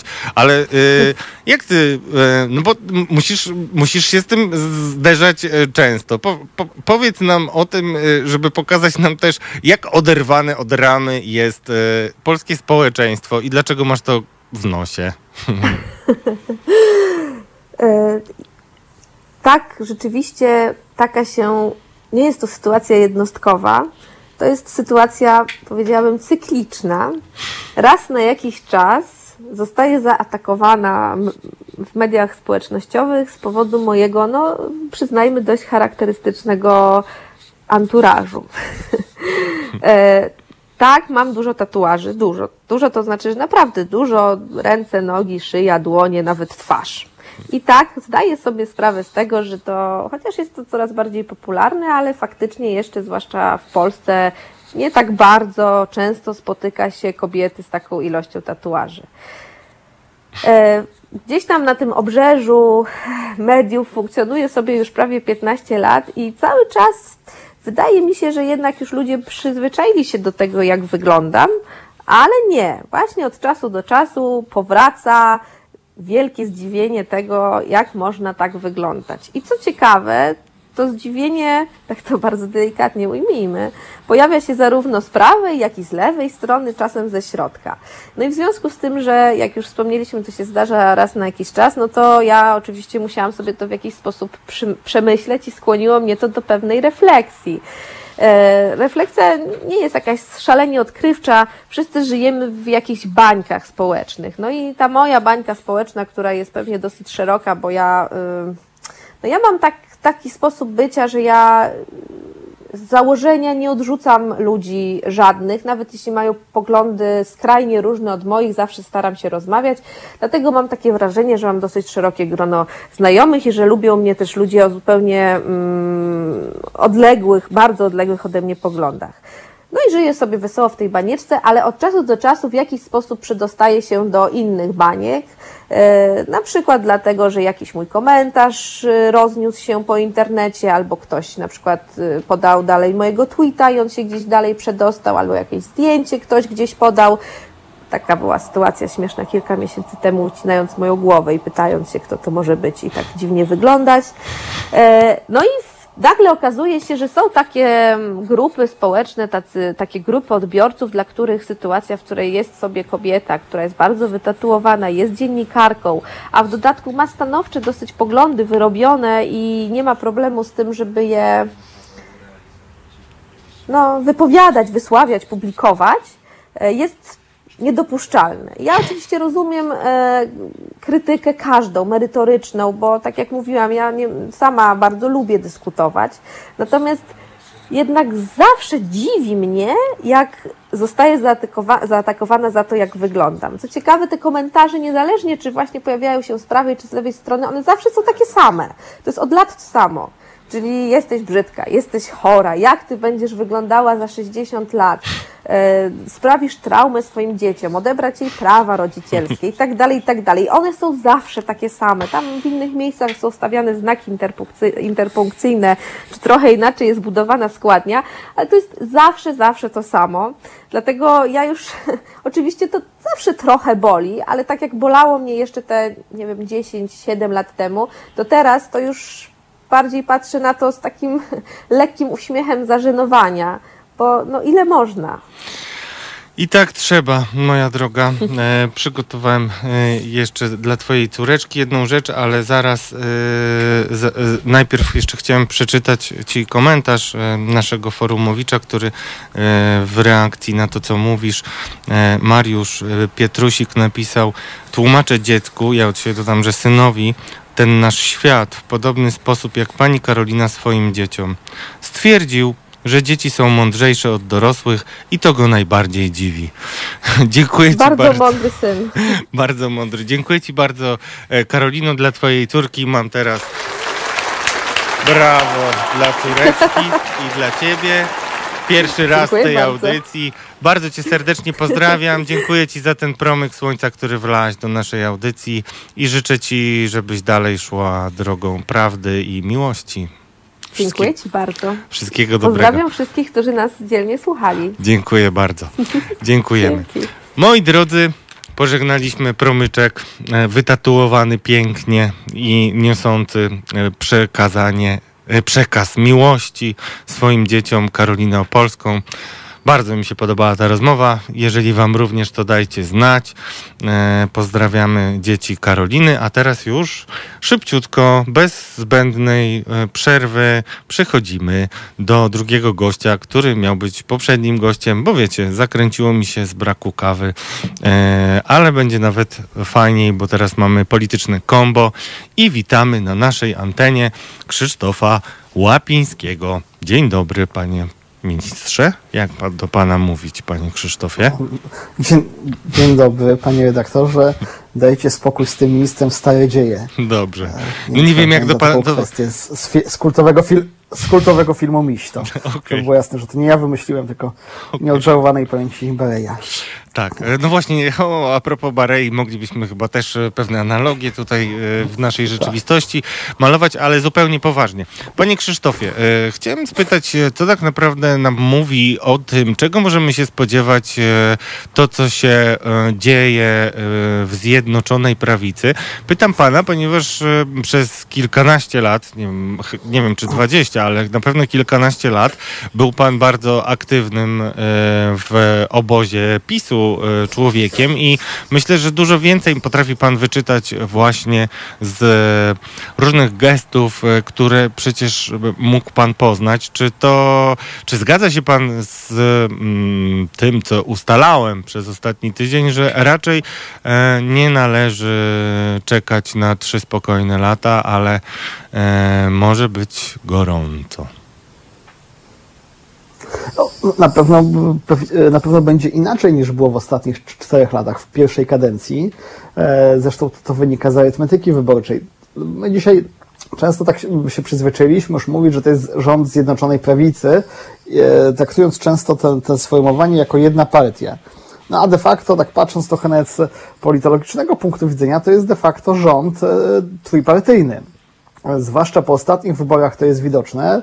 No proszę zobaczyć, że o ile jeszcze w poprzedniej kadencji czy Solidarna Polska, e, czy Porozumienie miało po kilku posłów, dzisiaj mają po kilkunastu. Każdy z tych partii może stworzyć samodzielny klub w Sejmie, E, więc de facto mamy taki, taki, taką sytuację, że jest rząd e, składający się z trzech członów, z koalicji e, trzech partii. Jedna, która jest największa, dominująca, ma e, około 200 posłów, czyli Prawo i Sprawiedliwość, no ale też tamte dwie mniejsze partie dzisiaj też no, poczuły się bardziej podmiotowe, no, mają więcej posłów, e, czy jak ktoś woli tak mówić, obrazowo więcej szabel, więc wiadomo, że walczą też, żeby tą swoją pozycję, którą uzyskali w wyborach, jakoś przekuć na większą liczbę ministrów, ministerstw, sekretarzy, podsekretarzy stanu. No a to będzie rodzić różnego rodzaju perturbacje, e, takie, które mamy, e, z którymi mieliśmy teraz do czynienia w ostatnich dwóch tygodniach, a być może i, i w przyszłości, no bo, no bo każda z partii będzie chciała teraz pewnie mocniej e, i wyraziściej zaznaczyć swoje istnienie, że okej, jesteśmy jako Zjednoczona Prawica, ale oprócz Prawa i Sprawiedliwości, tej największej partii jesteśmy my, nie zapominajcie, jesteśmy my, czyli Solidarna Polska, jesteśmy my, czyli Porozumienie. E, I być może z, z, tego będą pewnego rodzaju napięcia, no bo nawet jeśli e, ta Zjednoczona Prawica jest, e, składa się z trzech ugrupowań sobie bliskich, no to z jakiegoś powodu e, to nie jest jedna partia, tylko są trzy partie, no bo jak, e, jakieś różnice są. To nie jest tak, że, e, że każdy działacz pewnie Prawa i Sprawiedliwości podpisałby się pod każdym postulatem Solidarnej Polski czy Porozumienia i odwrotnie. S- Stąd mamy de, facto, można powiedzieć, rząd, rząd składający się z, z trzech partii, no i to na przyszłość też może, może generować różnego rodzaju, no krótko mówiąc, jak nie chcę powiedzieć, że konflikty, ale, ale pewnego rodzaju też takie perturbacje, jakie mieliśmy do czynienia teraz.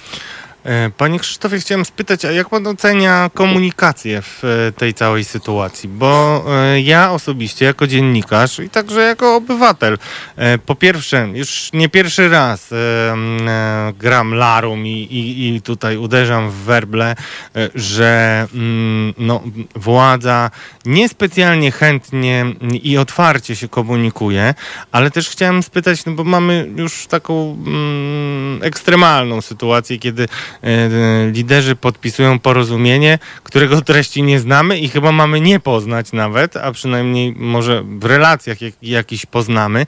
E, Pan e, przez wiele lat e, e, współtworzył ten przekaz, to znaczy tłumaczył te intencje i, i starał się e, jakoś e, komunikować i to nie tylko e, jako e, rzecznik swego czasu Prawa i Sprawiedliwości, tylko e, też jako rzecznik prezydenta. Już od ponad e, roku e, odszedł pan z polityki, dlatego mam przyjemność e, pana gościć, bo my generalnie nie e, Dwa lata, zapraszamy. dwa lata. Dwa lata, no właśnie, więc to już e, okres e, abstynencji politycznej zaliczony i już nie jest pan politykiem, możemy powiedzieć z pełną, z pełnym przekonaniem, ale Nie. chciałem właśnie spytać o ten przekaz e, i to nie chodzi nawet o pana osobiste e, oceny, jeśli pan chce, to oczywiście zapraszam, ale generalnie z punktu widzenia mm, długofalowej strategii E, Czy da się w ogóle, Pana zdaniem, w ten sposób e, komunikować ze społeczeństwem? Może społeczeństwo nasze jest takie, że nie potrzebuje specjalnie dużo prawdy, wystarczy obrazek i, i, i tyle. No, co, co nam to mówi i jak Pan prognozuje, co może być dalej, jeśli chodzi o ko- komunikację? To, to pan zapewne, jak, jako doświadczony dziennikarz, też często wie, że, e, że obrazek e, jest często więcej wart, czy więcej znaczy niż, e, niż tysiąc słów, zwłaszcza, zwłaszcza no, w dzisiejszych czasach, gdzie żyjemy e, no, w świecie obrazkowym, gdzie czasami już e, e, po kilku, kilkunastu sekundach jakiegoś filmiku czy jakiejś wiadomości ludzie już się nudzą i przyłączają na coś innego, więc jeden taki obrazek, zdjęcie czterech liderów stojących na scenie, podpisujących porozumienie jest wielce mówiące, ale też no, pewnie nasza dyskusja musiałaby zejść na tory dotyczące funkcjonowania mediów, e, zmiany na, ty- na rynku, czy w ogóle nowych trendów. Ależ zapraszam, zauważyć, że- zapraszam na te tory też. No, tak, naprawdę, tak. No, no, ta, tak, naprawdę, e, ta, tak naprawdę dzisiaj często e, e, partie, czy to mówimy o partiach lewicowych, prawicowych, rządzących, czy rządzących, często komunikują się ze swoim wyborcą ponad e, mediami, nazwijmy to tradycyjnymi, radiem, telewizją, no bo używają różnych kanałów, e, w szczególności mediów społecznościowych lub mediów tak zwanych tożsamościowych, które no, są blisko, e, blisko powiązane z, z danym grupowaniem. No i dzisiaj ja miałem takie wrażenie, jak obserwowałem te negocjacje, czy impas potem w negocjacjach, że na pewnym etapie e, ważniejsza była komunikacja do, do, do swoich wyborców, że było takie poczucie, to można było wyczytać różnych publicystów, sympatyzujących z, e, z obozem prawicy, że e, taka obawa, że może ta koalicja się rozwali, takie uczucie niepewności, e, więc proszę zauważyć, były krótkie komunikaty. Często e, e, rzecznik Prawa i Sprawiedliwości, pani poseł Czerwińskiej, która mówiła, że porozumienie jest bliskie, to często jedno, dwa zdania, które było e, wrzucone na, na, na, na, e, na konto na Twitterze, potem ono się rozchodziło oczywiście przez te media, no żeby pewnie trochę uspokoić e, własny elektorat. No i dzisiaj tak to jest, że często politycy no, żyją trochę w własnych bańkach i najważniejsze jest komunikowanie się do swoich wyborców, czyli e, pewnie ten przekaz e, z soboty był najważniejszy, żeby przekazać e, wyborcom Zjednoczonej Prawicy, tych, którzy w ostatnich wyborach głosowali na prezydenta Andrzeja Dudę, wcześniej na właśnie na rządzący e, obóz, że dogadaliśmy się, wszystko jest ok, idziemy dalej, pracujemy dla Polski, no a już te szczegóły, o których Pan mówi, są myślę, że też dla e, e, dla wyborcy, dla, jak to się, e, jak się mówi często, przeciętnego Kowalskiego mniej ważne, no bo już jest pewnie mniej ważne, e, ile tam e, stanowisk sekretarzy czy podsekretarzy jest dla każdego ugrupowania przewidziane. Nawet jest pewnie mniej ważne, ile będzie resortów, czy to będzie 12, 15 czy 20.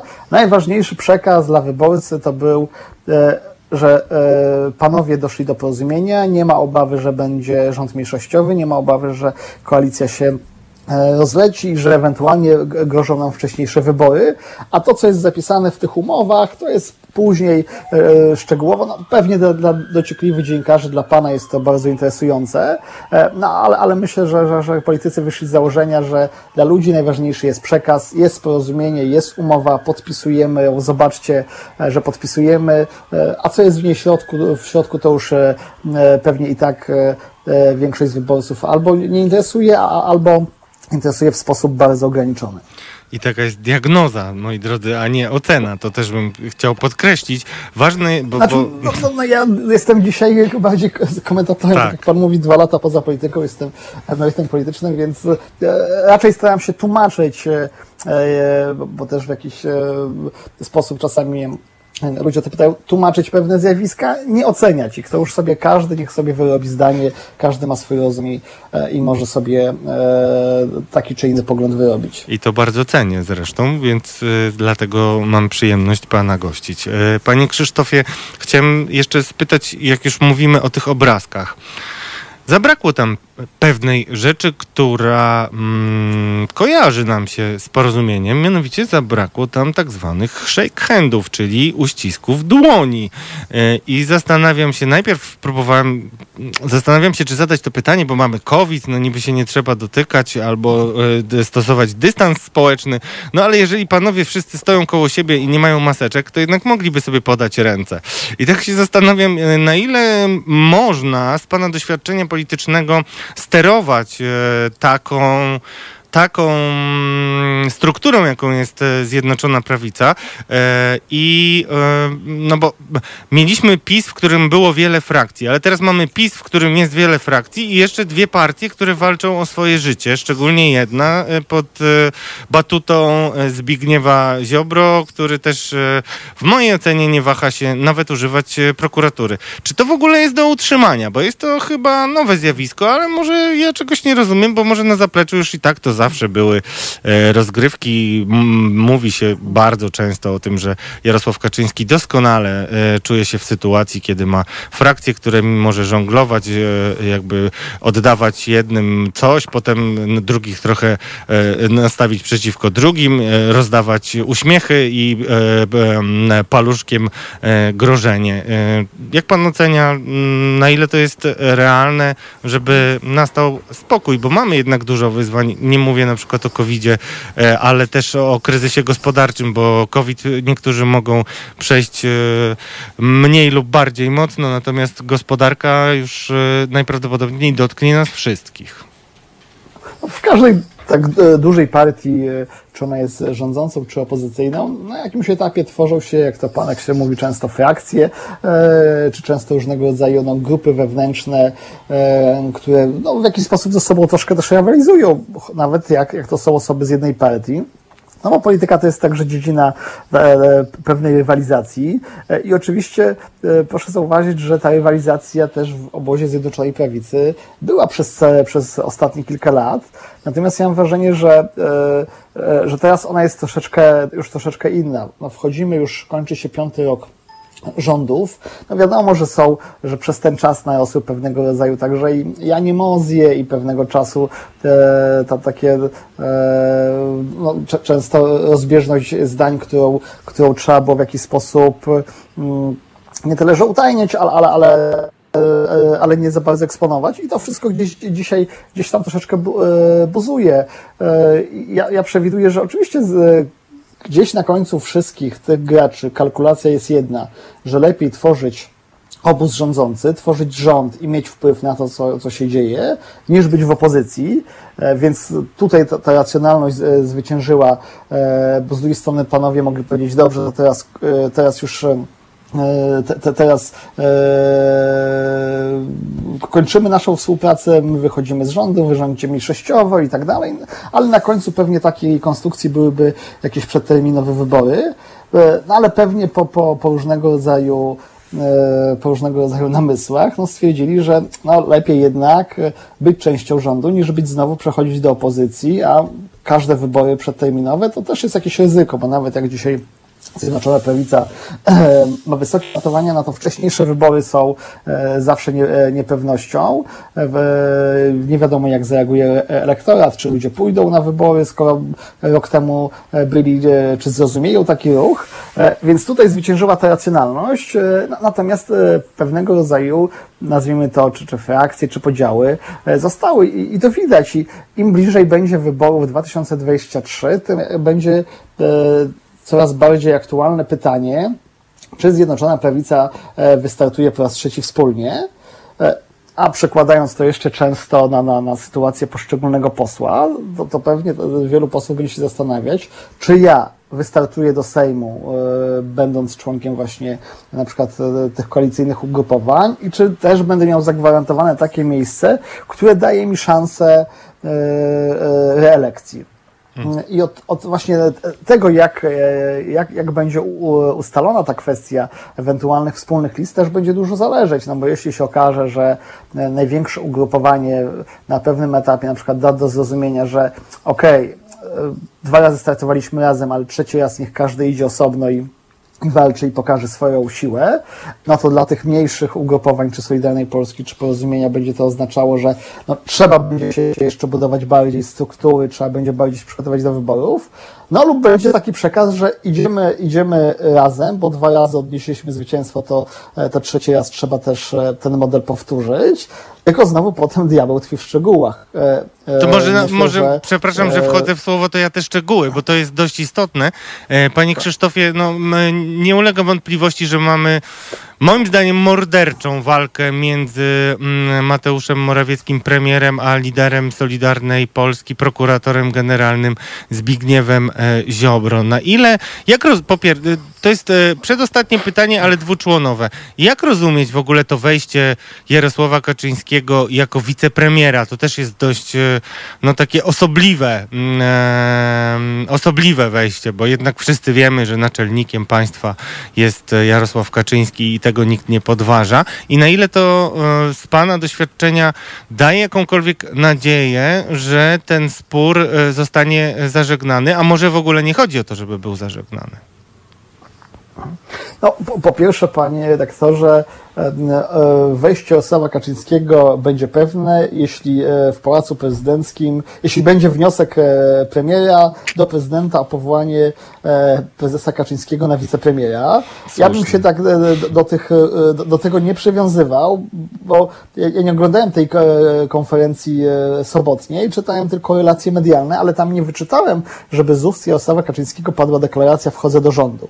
Jeśli gdzieś to przegapiłem albo się mylę, to proszę mi poprawić. Nie, nie, nie, nie było, e, dokładnie. Mhm. Nawet więc, o tym mówiłem Więc ja uważam, tak. że że tak, że, że e, różni ważni politycy o tym mówili, ale Jarosław Kaczyński ma e, tę możliwość, że on e, w każdej e, chwili, w każdej sytuacji może powiedzieć nie, jednak nie, nie wchodzę, albo może powiedzieć tak, podtrzymuję jakąś tam deklarację, że wchodzę. Więc z tym jeszcze bym, e, z tym jeszcze bym poczekał. No, o tych napięciach na linii premier, minister sprawiedliwości pewnie już e, wielu dzień, dużo się powiedziało, wielu dziennikarzy też pewnie sążniste teksty na, na ten temat napisało. No, ja bym powiedział tak, e, panowie są e, w podobnym wieku i pewnie gdzieś to też jest troszeczkę być może też kreowane medialnie, no, każdy w którym z nich upatruje tego, który będzie będzie, nie wiem, w przyszłości liderem prawicy, czy będzie tam się e, biło tą schedę po Jarosławie Kaczyńskim. Ja w takich sytuacjach zawsze mówię spokojnie, spokojnie. E, Jarosław Kaczyński e, jest chyba rocznik, jeśli dobrze pamiętam, 49, czyli ma 71 lat e, i nie widać z żadnych przekazów medialnych, czy z żadnych jego słów, że się wybiera na emeryturę polityczną. A jeśli pewnie widzi przykłady Stanów Zjednoczonych na przykład, gdzie urząd prezydenta ubiegają się kandydaci, którzy są od niego jakieś 4 i 6 lat starsi, bo, bo Trump chyba ze 4 lata, Joe Biden jest jeszcze z 6 lat starszy, to myślę, że prezes jak e, Jarosław Kaczyński może może troszeczkę z uśmieszkiem patrzeć na różnego rodzaju próby e, pozycjonowania się e, czy, czy, czy, czy wskazywania, kto będzie przyszłym liderem prawicy, bo, bo e, za chwilę mamy kongres Prawa i Sprawiedliwości i też wszystko na to wskazuje, że, że prezes Kaczyński wystartuje na kolejną kadencję. Więc nawet jeśli są tutaj jakieś napięcia, o których wspomniał między ministrem a premierem, nie no, na pewno są, na pewno. Z chęci, z chęci z chęci przewodzenia później e, prawicy, no, no to, to poczekajmy jeszcze na to spokojnie, e, bo, bo nic nie wskazuje na to, żeby Jarosław Kaczyński wybierał się na polityczną emeryturę. No panie Krzysztofie, um, powiedziałem, że przedostatnie pytanie postaram się nie być politykiem i dotrzymywać słowa. Panie Krzysztofie, ja chciałem spytać... To trudne, je... prawda? trudne, to, to prawda. E, na szczęście nie byłem politykiem, ale pan był e, i trochę chciałem pana też e, uwolnić od tego, od tej przeszłości i spytać, jak się żyje bez polityki i jak to wpływa w ogóle na percepcję rzeczywistości, bo z zewnątrz wszystko wygląda inaczej, ale z drugiej strony ta wiedza, która zostaje w panu, a ja chciałem wszystkim słuchaczom z pełną odpowiedzialnością powiedzieć, że e, pan Krzysztof Łapiński był bardzo suwerennym politykiem i nie był też w Sejmie. Nie wiem, czy pan głosował za ustawami, które e, moim zdaniem e, łamały konstytucję, ale wiem, że pan odszedł przed wieloma zadymami, które miały miejsce w Sejmie i pewnie nie jest to przypadek. Jak się żyje bez... Mhm. Ja jestem teraz e, już, tak jak mówię, poza polityką i, i teraz już mniej, ale, ale jeszcze dwa lata temu, czy półtora roku temu takie pytanie często padało ja zawsze odpowiadałem, że się żyje inaczej, bo pewnie wszyscy oczekiwali na odpowiedź, czy, czy lepiej, czy gorzej. Ja mówiłem, że przede wszystkim inaczej. Na pewno mam więcej czasu e, na, e, na, życie prywatne, no bo polityka jednak wciąga, wymusza e, funkcjonowanie często w godzinach takich, e, które, które są e, no, ponadstandardowe, jeśli na przykład chyba o pracę, prawda? Jak pan e, relacjonuje, czy rozmawiamy o tej umowie, no to ona była podpisywana w sobotę. Więc ja w tym czasie akurat sobie mogłem wyjechać na weekend, odpoczywać, a pewnie w innych sytuacjach musiałbym, nie wiem, albo iść komentować to do mediów, e, no, no pracować, więc mam więcej czasu też e, na, na, życie prywatne, osobiste. Jest mniej stresu oczywiście, bo, bo też jest tak, że jak dzisiaj do mnie pan dzwoni z propozycją wywiadu i zaprasza, no to wiem, że będziemy rozmawiać o tematach politycznych, ale w których ja już nie nie jestem zaangażowany, mam do tego pewien dystans. E, mogę powiedzieć tak jak chcę, nie muszę się trzymać żadnej tej czy innej linii. No i też mo mogę z całą sympatią powiedzieć, że no, panie redaktorze, nie mam czasu, mam inne sprawy. No, będąc, nie wiem, czy, czy, czy rzecznikiem, czy, czy, czy posłem, no często e, często to był wręcz mój obowiązek. E, można powiedzieć, za to mi podatnik płacił, że jako rzecznik jesteś po to, żeby chodzić do mediów i e, reprezentować prezydenta. Tu sytuacja zupełnie jest inna, to jest krótko mówiąc, mniej stresu, mniej stresu więcej, więcej czasu i też taki pewien dystans, no bo dzisiaj to, to wszystko co obserwuję, to nie jestem w to zaangażowany, więc jak o jakiejś informacji dowiem się mm, wieczorem, to nic się nie stanie. Wcześniej, gdybym, gdybym przegapił jakąś ważną informację, to byłoby przejaw mojego nie, e, braku profesjonalizmu, bo musiałem być wszystko na bieżąco, śledzić media, śledzić to, co się dzieje. Dzisiaj jak jestem, jak, jak no, statystyczny obywatel, jak się dowiem, e, poczytam sobie gazetę wieczorem, a nie rano, to też się nic nie stanie. Jak nie obejrzę e, jakiegoś wydania e, wieczornych programów informacyjnych, też się nic nie stanie. Jak nie obejrzę jakiegoś wywiadu, tylko o nim doczytam później albo w ogóle nie doczytam, też nie mam, e, nie mam takiego obowiązku. Więc zupełnie inne, inna rzeczywistość. No, praktycznie taka jak, jak, jak statystycznego obywatela. Bardzo słusznie. U, u, trochę pan się prześliznął po moim pytaniu, ale już nie będę tym razem drążył. Mogę tylko powiedzieć, e, tak mm, jako e, mm, refleksję e, wielu, niestety, niestety, dla mnie niestety, wielu naszych komentujących, którzy piszą, że trudno mieć do pana zaufanie, bo firmował pan tamtą władzę. No nasi słuchacze są dość sceptyczni, ale ja od siebie, że tak powiem, w pana poniekąd obronie powiem, że wszystkich zachęcam do tego, żeby sprawdzali e, diagnozy i oceny e, ludzi, którzy e, komentują rzeczywistość. Mhm. Na koniec ja od siebie dodam, ja, jak pan, jak tutaj słuchacze słyszą i pan, no, nie przyszedłem z jakąś agitacją, nie przyszedłem, żeby kogoś do czegoś namawiać. Mm, tłumaczę tą rzeczywistość tak, jak mi się wydaje, jak ona, jak ona wygląda i tyle. Każdy oczywiście ma prawo wierzyć w tę wersję, sprawdzać, e, podważać ją e, lub mieć zupełnie inny, inny pogląd na to, co mówiłem. I cieszę się bardzo z tego, że tak pan do tego podchodzi. Ja pana diagnozy bardzo cenię i nie, nie kryję, nie umawialiśmy się, a sam mówiłem o tym, że Dziękuję. dziwny jest pomysł z Jarosławem i jeszcze tak naprawdę może być zupełnie inaczej, także tym bardziej się cieszę i serdecznie pana pozdrawiam. Poczekamy, zobaczymy. Dobrze, dziękuję serdecznie dziękuję, za spotkanie dnia życzę. Miłego Pozdrawiam. Wszystkiego dobrego. Do widzenia. E, drodzy Halo Radio Słuchacze, teraz e, za chwilę Paweł wam zapowie piosenkę, ale ja e, zważywszy na wasze różne sceptyczne wypowiedzi, e, które dotyczą e, doboru mojego gościa. Chciałem powiedzieć, że biorę to wszystko na klatę i jestem absolutnie przekonany, że e, po pierwsze żałuję, że nie zadzwoniliście e, i zawsze was zachęcam do tego, żebyście zadzwonili i powiedzieli tak, że tak powiem, twarzą w twarz wirtualnie, bo przecież Krzysztofa, pana Krzysztofa dzisiaj nie ma. Po drugie, namawiam was do tego, żeby nie siedzieć we własnej bańce, bo właśnie przez takie siedzenie w bańce bańkach mamy to, co mamy. E, po trzecie, zwracam Wam uwagę, że warto jest e, nawet jeśli chce się walczyć e, z tamtą stroną, a ja walczę z czynami, a nie z ludźmi, tak? Walczę z konkretnymi objawami i, i, decyzjami, które od, oddzielam od. Już nie chcę dobra w to wchodzić, no sami możecie sobie rozwinąć tą myśl, ale naprawdę siedzenie w jednej bańce jest bez sensu. I w moich audycjach staram się Wam pokazywać e, często e, ludzi, którzy nie mówią tego, co Wam się podoba, nawet często co mnie się podoba, e, ale mówią jako reprezentanci tej części Polski, no, która dzisiaj, czy się to Wam podoba, czy nie, mnie się na przykład nie podoba, no, decyduje o losie nas wszystkich. I tak jak e, tamta strona nie może sobie rościć i w ogóle pomyśleć, żeby wyciąć drugą stronę, tak my nie możemy zapomnieć o tym, że mm, nie będzie podziału Polski na województwa i dwóch Polsk e, e, i trzeba sobie z tym jakoś poradzić. Także mm, moi drodzy, moi drodzy, no biorę to na klatę. Oceniajcie mnie, niech ja strumieniami leje się. Ja i tak Was serdecznie pozdrawiam, a teraz Paweł zapoda Wam piosenkę. Dreams the Cranberries. Słuchajcie powtórki programu.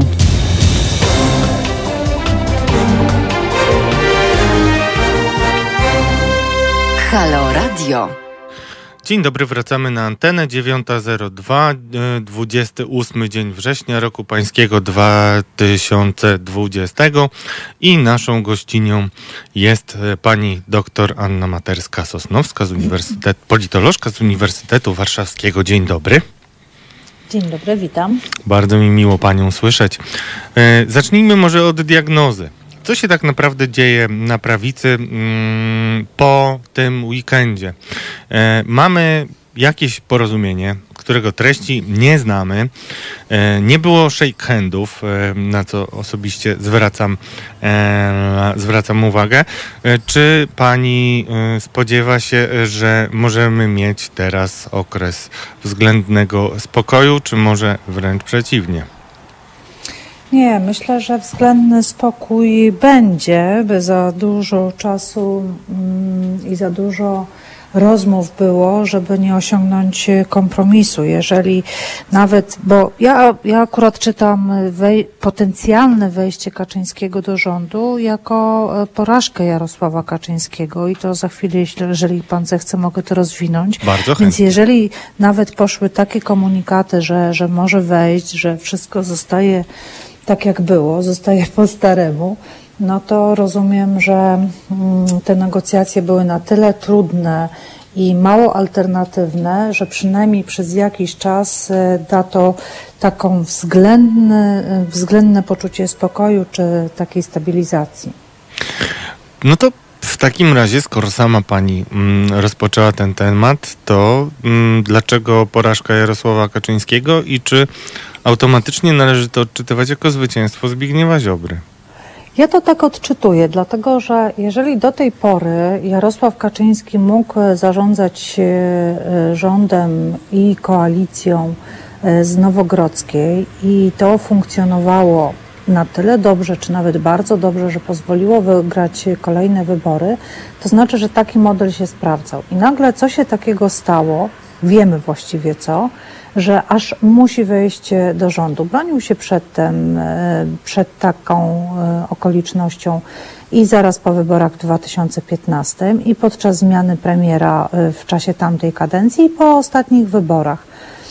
To, to po pierwsze. Po drugie, takie, dla mnie takie wskazanie to jest to, że cały czas premier Morawiecki był wystawiany, namaszczany na następcę, na Delfina, na tego, który ma być tym przywódcą e, i obozu, i e, prawicy. I nagle w momencie, kiedy y, nastąpiłoby, czy nastąpi wejście Kaczyńskiego, no to w sposób y, naturalny zarządzanie takim rządem dla premiera będzie bardzo utrudnione z prostej przyczyny, że wszyscy będą się fokusowali na premierze, na wicepremierze Kaczyńskim, na tym, co on powie, jak on spojrzy. Do tej pory tylko raportowali na Nowogrodzkiej. Teraz ten ośrodek będzie już bezpośrednio w KPRM-ie. I oczywiście należy rozważyć, że to taką sytuację, że to jest czystszy układ, że, że jest w rządzie, że właśnie nie trzeba jeździć na Nowogrodzką. No dobrze, tylko że e, premier w polskiej konstytucji jest dość mocno umocowany. Nawet e, mówiło się mm, swego czasu, że jest to wręcz kanclerz, może być to kanclerz. I w momencie, kiedy mamy taką taki dualizm egzekutywy, ale w samym KPRM-ie, no to wiadomo, że część będzie się orientowała na premiera, a część na wicepremiera. W związku z tym to osłabia jego pozycję, a nie wzmacnia. I e, mówienie o tym, że przecież zawsze były takie komitety różnego rodzaju i tam się odbywał nadzór i albo jest jeszcze tak, e, tak, takie tłumaczenie, że w ten sposób Jarosław Kaczyński zapewni to zaplecze polityczne, żeby merytorycznym mógł się zająć e, Morawiecki, to wszystko jest prawda. Ale tak jak, tak jak mówię, no nie ma polityki i, i, nie, i bez, bez właśnie takiego ręcznego prawie że e, sterowania. I dlaczego to jest wygrana mm, ministra Ziobro? Dlatego, że Przypomnę, iż on od bardzo dawna nie chodził na posiedzenia mm, Rady Ministrów. Zakładam, że teraz e, powróci i będzie znowu uczestniczył. Okej, okay, e, ten komitet ma również jego nadzorować. Prawdopodobnie jakieś, e, mówiąc tak bardzo kolokwialnie, zabawki czy narzędzia zostaną mu odebrane, ale cel taki chyba dalekosiężny zostanie osiągnięty. E, bo zostanie osłabiony właśnie e, Morawiecki. A ograniczenie, czy kontrolowanie, czy nadzór nad Ziobro przez komitet nie bardzo wierzę. Tam są już oddzielne fundusze, e, zlecenie śledztw bezpośrednio przez prokuratora generalnego, a nie przez ministra i tak dalej, i tak dalej. I wydaje mi się, że mm, dostał dużo mniej po rękach niż e, były takie zapowiedzi jeszcze z początku e, zeszłego tygodnia. Jeszcze jeden wątek, który moim zdaniem umyka trochę komentatorom, a przynajmniej nie jest należycie w mojej ocenie eksponowany, nawiązując do tego zwycięstwa, e, nie wiemy oczywiście, co jest moim zdaniem skandalem, e, co jest w tym porozumieniu. Niemniej jednak wiemy, przynajmniej z przecieków, że nie będzie tam o ustawy o tak zwanej bezkarności. Nawiązuję do tego, co pani powiedziała odnośnie Zbigniewa Ziobro i ręcznego e, wskazywania czy kierowania prokuraturą, które jest faktem bezspornym przez 4 lata udowodnionym.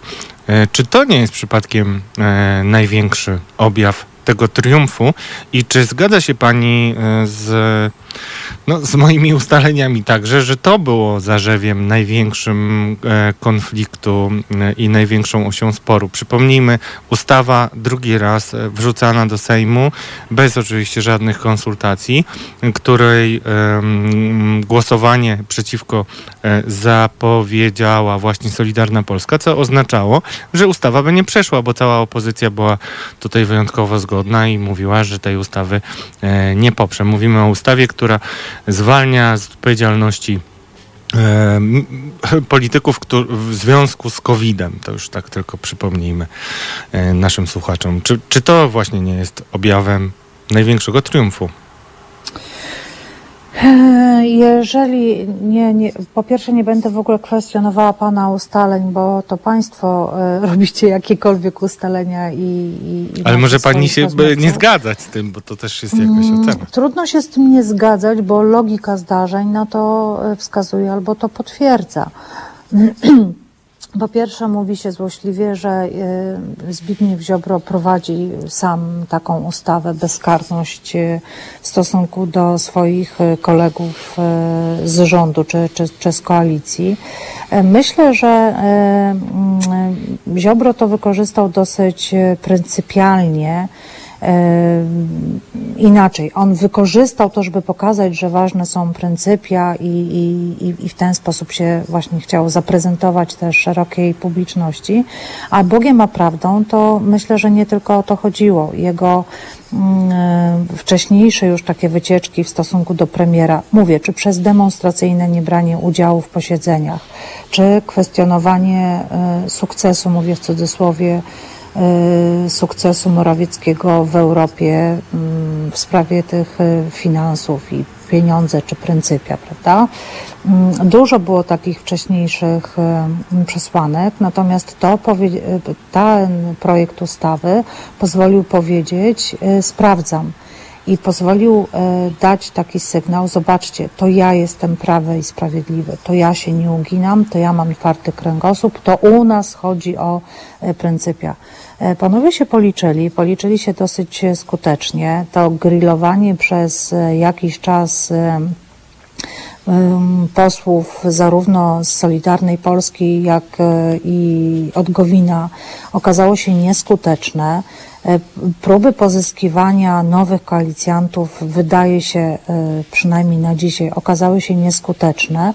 E, w związku z tym to wszystko razem złożyło się na taki właśnie, a jeszcze oczywiście ustawa futerkowa, no to też nie, nie mhm. łudźmy się, prawda? To pozwoliło Ziobrze pokazać, ja tutaj dbam i walczę o interesy mm, i tak jak już powiedziałam, to ja jestem ten sprawiedliwy. Po co te sygnały? Dla budowania innego środowiska. E, czyli e, próba e, wzmocnienia swojej pozycji w tym elektoracie takim bardzo twardym, bardzo zasadniczym. To jest próba poszerzenia w elektoracie związanym z ojcem ryzykiem przez ustawę futerkową i razem daje to taki, a nie inny efekt. Daje. Pytanie, mm, czy to nie jest, czy tak naprawdę mm, w związku z personalnym jednak konfliktem nie mamy mm, do czynienia z wojną dwóch wizji Polski. To znaczy z jednej strony przekonujących mm, ziobrystów do tego, że Polska się zmieniła, co rzekomo miało potwierdzić mm, wybranie Andrzeja Dudy na prezydenta Polski po bardzo ostrej kampanii, umówmy się, nie było jeszcze nigdy, znaczy ostra kampania była zawsze, ale nie było żadnych umizgów e, ani ukłonów w kierunku centrum, nie było takiego bardziej lajtowego przekazu. E, na tej kanwie mm, Solidarna Polska przekonuje, że Polska się zmieniła i możemy teraz już iść twardo. Wydaje się, że Jarosław Kaczyński jednak e, ma inne zdanie i między innymi dlatego, oczywiście z wielu innych powodów również e, wspiera premiera, który mimo różnych kłamstw i jednak bardzo mm, wielu cynicznych wypowiedzi, no, nie posuwał się nigdy tak daleko jak e, Zbigniew Ziobro. Czy na przy okazji tego konfliktu nie mamy do czynienia z jakimś wyborem, który, wyborem drogi, który spowoduje, że później zasada konsekwencji no, będzie wywoływać określone decyzje, czyli Zbigniew Ziobro, który jest bardzo antyeuropejski, będzie jeszcze bardziej nakręcał spór e, z Brukselą, między innymi o praworządność, e, czy też jeżeli wygra e, ostatecznie Mateusz Morawiecki, będziemy mogli liczyć na jakąś odwilż. Nie chodzi tylko o Unię Europejską, ale chodzi generalnie o mm, prowadzenie polityki, które wydawało się, że będzie trochę spokojniejsze, a po tym konflikcie można mieć wiele pytań. Czy pani uważa, że e, triumf jednego z nich może wpłynąć właśnie na prowadzenie polityki i wpłynąć na los nas ale wszystkich. zawsze to tak jest, no ale zawsze tak jest, że wizja to nie jest tylko spór, y, który z panów ma lepiej skrojony garnitur, tylko to jest y, zawsze, to jest spór o pewną wizję i o sposób y, uprawiania te, polityki.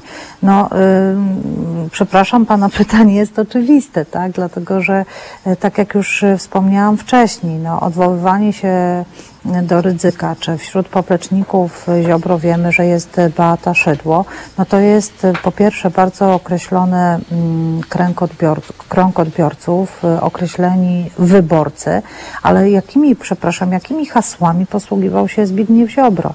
No te spory ideologiczne to w dużej mierze on. E, podważenie zasad państwa praworządnego to jest e, Zbigniew Ziobro. Mocna radykalizacja to jest Ziobro. To on nie gra dzisiaj tylko o wizję Polski. W moim przekonaniu to jest absolutnie e, cyniczna, rozpisana na rolę gra o to, kto będzie kandydatem obozu dzisiaj nazywanego Zjednoczona Prawica na prezydenta w wyborach 2025. Czyli e, i kto zdobędzie ten rząd tuż po Jarosławie e, Kaczyńskim. Bo, mhm. Mhm. Znaczy chcę wejść słowo, znaczy będę się trochę bronił, że to nie jest do końca oczywiste pytanie, ale może źle je sprecyzowałem. Chodzi mi o to, czy... Może ja za mocno powiedziałam. Nie, to ale się nie ma Ale to to- zawsze jest, ale to zawsze jest spór o pewne wizje, zawsze. Znaczy, jeżeli pyta pan, e, czy nastąpi taka radykalizacja, a miało być łagodniej, tak, zgadzam się z panem, też tak to, e, też tak to odczytuję, tylko ja nie wiem, czy naprawdę są takie poglądy Zbigniewa Ziobro, e, To czy. Mhm. wy, czy wykorzystuje to. No właśnie to mam na myśli. To przepraszam, że wejdę w słowo, ale to, to mam dokładnie na myśli. Znaczy, bo mamy tutaj do czynienia z pewnym sporem, który jest w dużej mierze, e, w dużej mierze mm, wykreowany. Znaczy, ta partia w ogóle pokazała nam, że jest absolutnie cyniczna i tutaj wartości są tylko narzędziem do tego, żeby utrzymywać władzę. No, moż, można zmienić zdanie o e, z 180 stopni w zależności od e, potrzeby i potem dzięki propagandzie jakoś to e, tłumaczyć. To, to miałem na myśli i powiem jeszcze tutaj wrzucę mm, taką rzecz, która pewnie się nie sprawdzi, ale mm, może dlatego tak mi było łatwo zadać to pytanie. Mianowicie e, usłyszałem od moich rozmówców naprawdę dobrze poinformowanych, że powinienem się cieszyć, a ja tutaj jestem legalistą, więc to tylko zaznaczę, że spór o praworządność jest dla mnie realny i to, co robi e, z konstytucją no, Prawo i Sprawiedliwość jest dla mnie bolesne i niedopuszczalne. E, Więc nawiązując do tego, usłyszałem, że powinienem się cieszyć, że Zbigniew Ziobro zostaje w rządzie, bo jeżeli Mateusz Morawiecki zacznie realizować swoją wizję i reformę wymiaru sprawiedliwości, to Zbigniew Ziobro okaże się być naprawdę e, wręcz obrońcą konstytucji. I to mam na myśli, czy mm, koniec końców zwycięzca zważywszy na to, że zwycięży, nie będzie musiał tak czy inaczej realizować jakiejś bardzo radykalnej wizji, którą odczytuje słusznie bądź mniej słusznie u Jarosława Kaczyńskiego. Czy my nie jesteśmy tak naprawdę skazani, niezależnie od tego, kto wygra? Wie pan, no. To jest. e, Nie wiem, czy, czy, czy jesteśmy e, skazani, dlatego że e, pytanie. Problem jest taki. Dzisiaj e, Ziobro się policzył i wie, ilu ma posłów w ugrupowaniu prawicowym, tak? W Zjednoczonej Prawicy. O Morawieckim się mówi, że nie dosyć, że jest takim spadem z zewnątrz po Platformie Obywatelskiej, to e, dodatkowo e, nie ma takiego swojego mocnej frakcji. Czy ona będzie budowana, czy nie, mm, zobaczymy, na ile się to powiedzie. Ta, plany takie były. Czy się powiedzie, zobaczymy. E, Ja e, nie mogę się cieszyć z tego, że e, ktoś może jeszcze gorzej psuć nie tylko konstytucję, tylko w tej chwili są zagrożone takie podstawowe prawa m, człowieka i obywatela. Wczorajszy list ambasadorów 50 e, dla mnie jest listem bardzo e, mocnym i bardzo niepokojącym na co najmniej dwóch płaszczyznach. Ale to są wyraźne sygnały. I teraz albo. Je, To proszę powiedzieć o tych należeć- płaszczyznach, pani doktor. no, płaszczyzny są, e, są dwie. Po pierwsze, że e, przedstawiciele e, krajów zewnętrznych e, u nas będący tymi przedstawicielami pouczają rząd de facto polski, tak? Czyli mówią, słuchajcie, tak i tak nie, tego i tego nie wolno robić, takie i takie prawa są prawami podstawowymi. Więc moje pytanie jest, gdzie myśmy zaszli i do, dokąd zaszliśmy, że takie listy w ogóle powstają i 50, z korpusu 50 ambasadorów to podpisuje, no to jest w ogóle niebywałe. Przecież oni nie podpisali tego e, tylko jako przysłowiowy Jan Kowalski, tylko oni to podpisali jako przedstawiciele własnych państw, tak? Czyli za zgodą e, e, własnych e, rządów. To jest dla mnie e, wstrząsające. I to, że w ogóle coś takiego była jakaś potrzeba, czy niestety stworzyła się możliwość e, na powstanie tego, żeby mówić, że prawa osób LGBT są takimi samymi e, prawami, że istnieje, że obowiązuje równość i tak dalej. No o czym my mówimy? No ja nie ukrywam, że cieszę się też, że pani sama y, ten temat y, wyrzuca, ponieważ ja od niego zacząłem y, poranek i zacząłem mówić. Nie słyszałam. E, nie, nie, ja wiem, ale właśnie dlatego się cieszę, bo to też e, zwraca Pani uwagę na coś innego mm, niż ja, to znaczy nie, nie mówiłem wprawdzie o Georgette Mosbacher, która e, tutaj Tak. e, wrzuciła to na Twittera i to jest też e, dość znamienne, mając zresztą nadzieję, że to może trochę otrzeźwić e, naszych polityków. Nie. E, No właśnie, chyba nie, ale... No właśnie nie. I oni dla własnych, przepraszam, teraz ja wyjdę. e, Mhm. Proszę, słowo. zawsze. I oni dla własnych e, partykularnych interesów, kto będzie kandydatem, tak, albo e, kto w jakiś tam sposób umocni się na tej scenie, są w stanie rozwalić wszystko. I to jest, to jest przerażające. I jeżeli Tutaj widzę plus dla wejścia e, Kaczyńskiego do rządu. Jeżeli to by mu się udało powstrzymać, bo to na jego piersi wyrósł Ziobro, za jego przyzwoleniem wyrósł Ziobro. Więc jeżeli to udałoby mu się w jakiś sposób, takie idące e, na szaleństwo e, powstrzymać, to absolutny plus i absolutnie należałoby popierać to wejście. E, Politycy cynicznie zgodzili się mm, na wojnę ideologiczną, czy wręcz ją wywołali, cynicznie podzielili nas jako e, społeczeństwo, jako naród, cynicznie oddzielają nas od fundamentu, jakim są, o ja- o jakim mówią, że na przykład Kościół katolicki, wiara u nas jest takim spoiwem, fundamentem. I jak się ma, Boże, prezydent wychodzi z audiencji u papieża i mówi to, co mówi o uchodźcach, kiedy wiadomo, jakie jest zdanie e, papieża na, na ten temat. No, No, to właśnie, ale to jest ważne. To, to, to warto, żebyśmy. Też to rzuciło mi się w oczy, a wydaje mi się, że niewiele. Poza takim oburzeniem e, na same e, słowa e, prezydenta Dudy o tym się mówiło. Prezydent Duda jakby bardzo jasno mówił, no, no pokazywał swój sceptycyzm, mówiąc delikatnie, do uchodźców i, i chociaż kiedy trwała audiencja Ja się zastanawiałem, czy przypadkiem nie powinno się porozmawiać o problemie pedofilii, bo mówi się nawet o, o dymisji episkopatu. W związku z, w związku z tym, e, że e, no, no, plaga pedofilii wyszła na jaw, e, nie ma wątpliwości też łamanie prawa, to przez co po niektórych biskupów albo przez znaczącą ich część.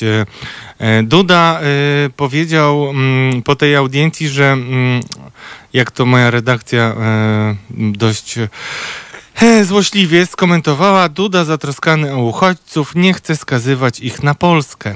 Em, Tak. tak, to jest e, e, ważne i tutaj właśnie mówi się o przymusowej relokacji, co jest, e, tak mówi o niej Andrzej Duda, co jest, no przykro mi, ale muszę to powiedzieć, wyjątkową obrzydliwością, bo ludzie, którzy uciekają przed, e, no, przed śmiercią, znaczy, bo, bo znaczy, u, u, próbując Przed unik- śmiercią, no, przed, oczywiście. Taką czy inną przed śmiercią. Dokładnie i nazywanie ich, że to jest przym- no to i, i jeszcze e, wychodząc od papieża Franciszka, który no co by o nim nie mówić, to akurat e, współczucie e, i postulat pomocy e, uchodźcom stawia bardzo konsekwentnie i jasno. I, I nawet w stosunkach dyplomatycznych, bo papież jest jednocześnie też e, głową państwa watykańskiego, wydaje mi się to być absolutną jakąś aberracją i wręcz afrontem.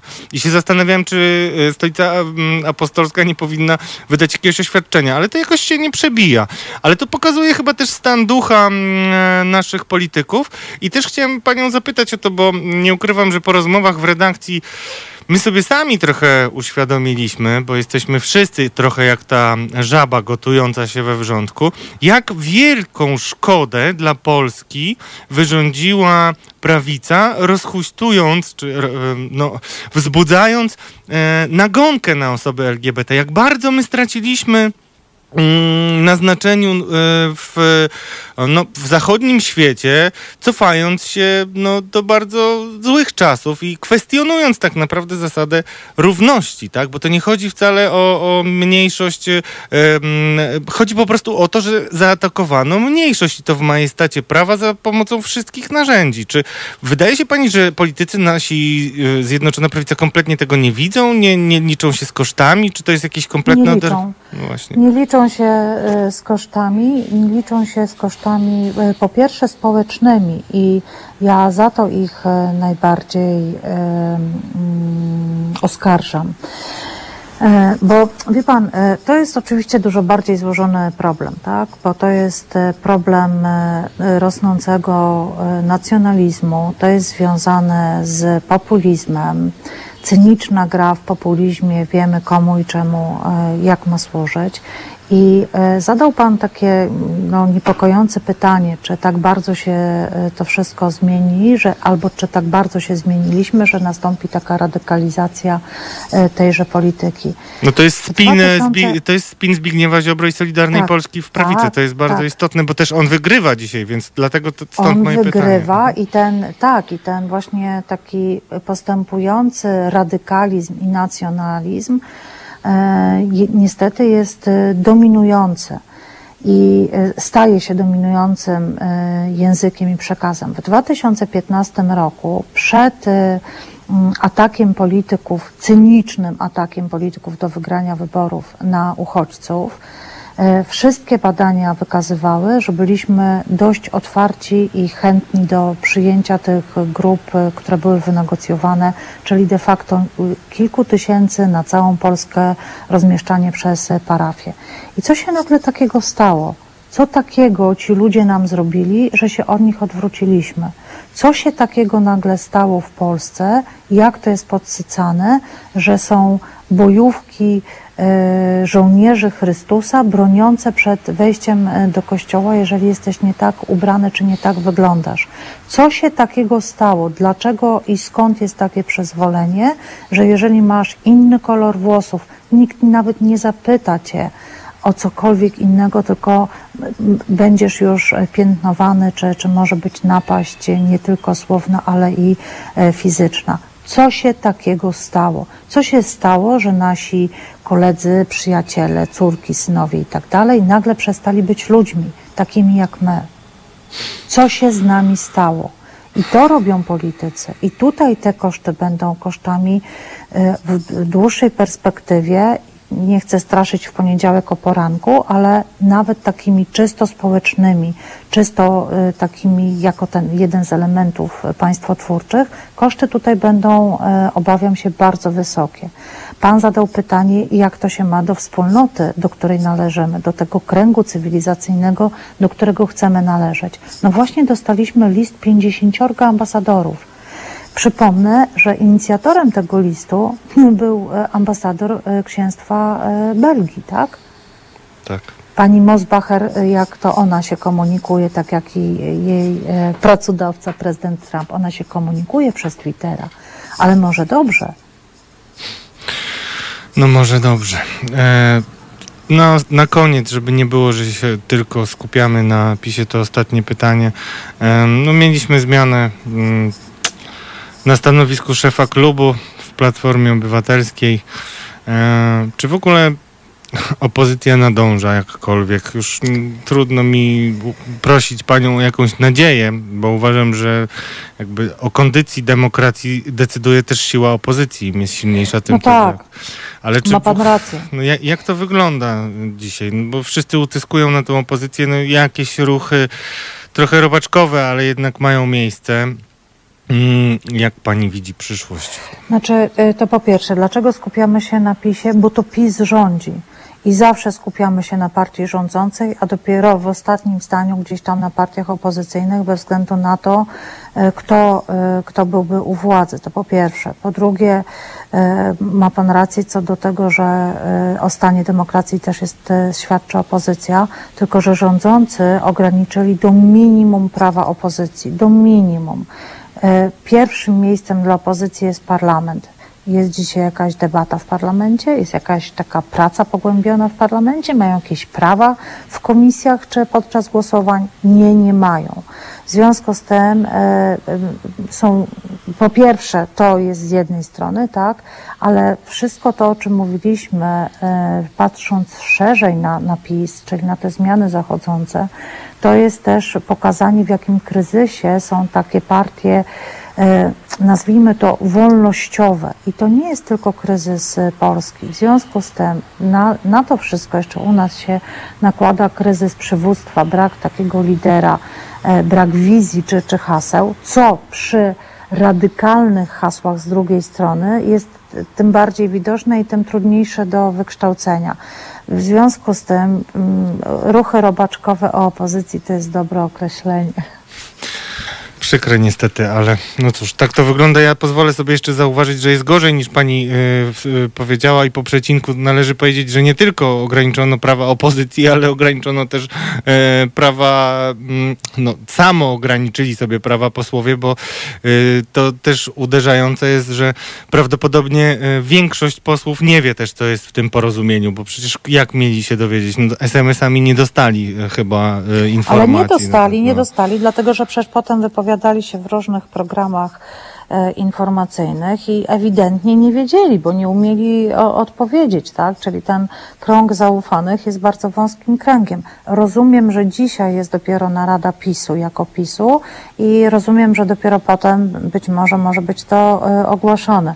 Wie pan, e, to, to nie tylko posłów ograniczenie, to jest to ograniczenie pozycji dziennikarzy, to, czyli to jest ograniczenie pozycji dostępu do informacji dla obywateli. Władza staje się władzą samą dla siebie. I e, chodził taki mem e, o, o, o zmianie i czego ta zmiana dotyczy i jak, e, czy, czy porozumienie, jak będziemy dalej e, dzielić się e, stołkami. I obawiam się, że niestety no, dużo w tym jest prawdy. Pani doktor, bardzo dziękuję. To było bardzo pouczające. Nawet jak rozmawialiśmy o niektórych oczywistościach, to właśnie ze względu na to, że się przyzwyczajamy do niektórych rzeczy, warto jest e, przypominać o tym, gdzie się znaleźliśmy. I ja zostawiam wszystkich z Pani pytaniem, co się z nami stało. Co się z nami dziękuję stało. Dziękuję Panu bardzo. Wszystkiego dziękuję dobrego, Pani doktor. Dobrego Wszystkiego dobrego. Dziękuję za przyjęcie zaproszenia. Dziękuję. No moi drodzy... No cóż, to była nasza ostatnia gościni. Ja jestem, powiem szczerze, bardzo zachwycony tą rozmową, bo udało nam się wyciągnąć bardzo ważne mm, elementy, które obrazują nam to, w jakiej rzeczywistości jesteśmy jak do tego doszło, że w tej rzeczywistości jesteśmy. E, pani doktor też nawiązała, a jak wiecie, nie słuchała nas wcześniej, miała inne obowiązki do listu ambasadorów, który moim zdaniem jest najważniejszym wydarzeniem ostatnich tygodni i rzeczywiście zwrócenie uwagi na to, że no przedstawiciele innych państw, ale ciągle y, przedstawiciele tylko pouczają nas i mają i potrzebę i czują mandat do tego, to jest naprawdę najgorszy najgorszy papierek lakmusowy temu, z czego niektórzy się śmiali na forum, czyli z tego wstawania z kolan. Nie jesteśmy, też my nie, nie, nie, jesteśmy na kolanach, my jesteśmy po prostu na glebie, mówiąc krótko i kolokwialnie. Tak to wygląda, dlatego też nawiązując do tego, co pani doktor mówiła odnośnie e, ograniczenia prawa do informacji i prawa dziennikarzom oraz mediom, przypomnę, że słuchaliście tej audycji tylko i wyłącznie dzięki temu, że to wy własnym sumptem, własną ciężką pracą i własnym zaangażowaniem, każdą złotówką i każdym groszem wspieracie naszą rozgłośnię, jedyne w pełni obywatelskie medium Halo Radio. I bardzo was o to proszę, szczególnie jeżeli ta audycja do was trafiła, a naprawdę uważam, że rzadko jestem zadowolony, a dziś mogę sobie tą 3 z plusem postawić za tą audycję, za audycję. Moi drodzy, bardzo, bardzo Was prosimy, potrzebujemy e, Waszego wsparcia. Jeśli e, uda Wam się przekonać Waszych znajomych, Waszych bliskich do tego, żeby nas wspierali, to na pewno będziemy tylko mocniejsi. E, I e, nie mamy tu złotych klamek, moi drodzy, robimy e, absolutnie radio po minimalnych kosztach. Bardzo, bardzo Was proszę, żebyście o tym pamiętali i żebyście nas wspierali. Każda złotówka ma znaczenie. Przypominam też Wam o kampanii, którą prowadzimy zrzutka.pl ukośnik kampania. Nie wiem, czy zauważyliście, ale teraz już mówię prowadzimy, ponieważ wcześniej mówiłem e, tak bezosobowo, a teraz już pod tą kampanią absolutnie się podpisuję. Uważam, że trzeba dyskutować szczególnie w takich czasach, kiedy miliardy nam uciekają, po prostu przesypują się jak piasek przez palce. Zadłużenie szpitali 14 miliardów, roczny koszt Kościoła katolickiego 20 miliardów złotych, zrzutka.pl, ukośnik kampania. Dyskutujmy na ten temat. Koniec tematów tabu, koniec e, jakby patrzenia, że to się należy. Nie, trzeba powiedzieć sprawdzam i trzeba naprawdę się zastanowić nad tym, czy arcybiskup Głódź musi e, właśnie mieć złote klamki u siebie i dotacje unijne do okien i tak dalej, i tak dalej. E, wiecie o czym mówię, ale też zwracam wam uwagę, na to na przykład, co y, mówiliśmy wcześniej. Y, cofnijcie się, jeśli możecie, na podcaście odnośnie tego, jak się zachował y, prezydent Andrzej Duda po audiencji u papieża Franciszka. To też jest bardzo znamienne. Także bardzo Was proszę, jeszcze teraz krótka piosenka i na koniec słowo na tydzień, a zapowiada Paweł. I będzie Pretty Woman.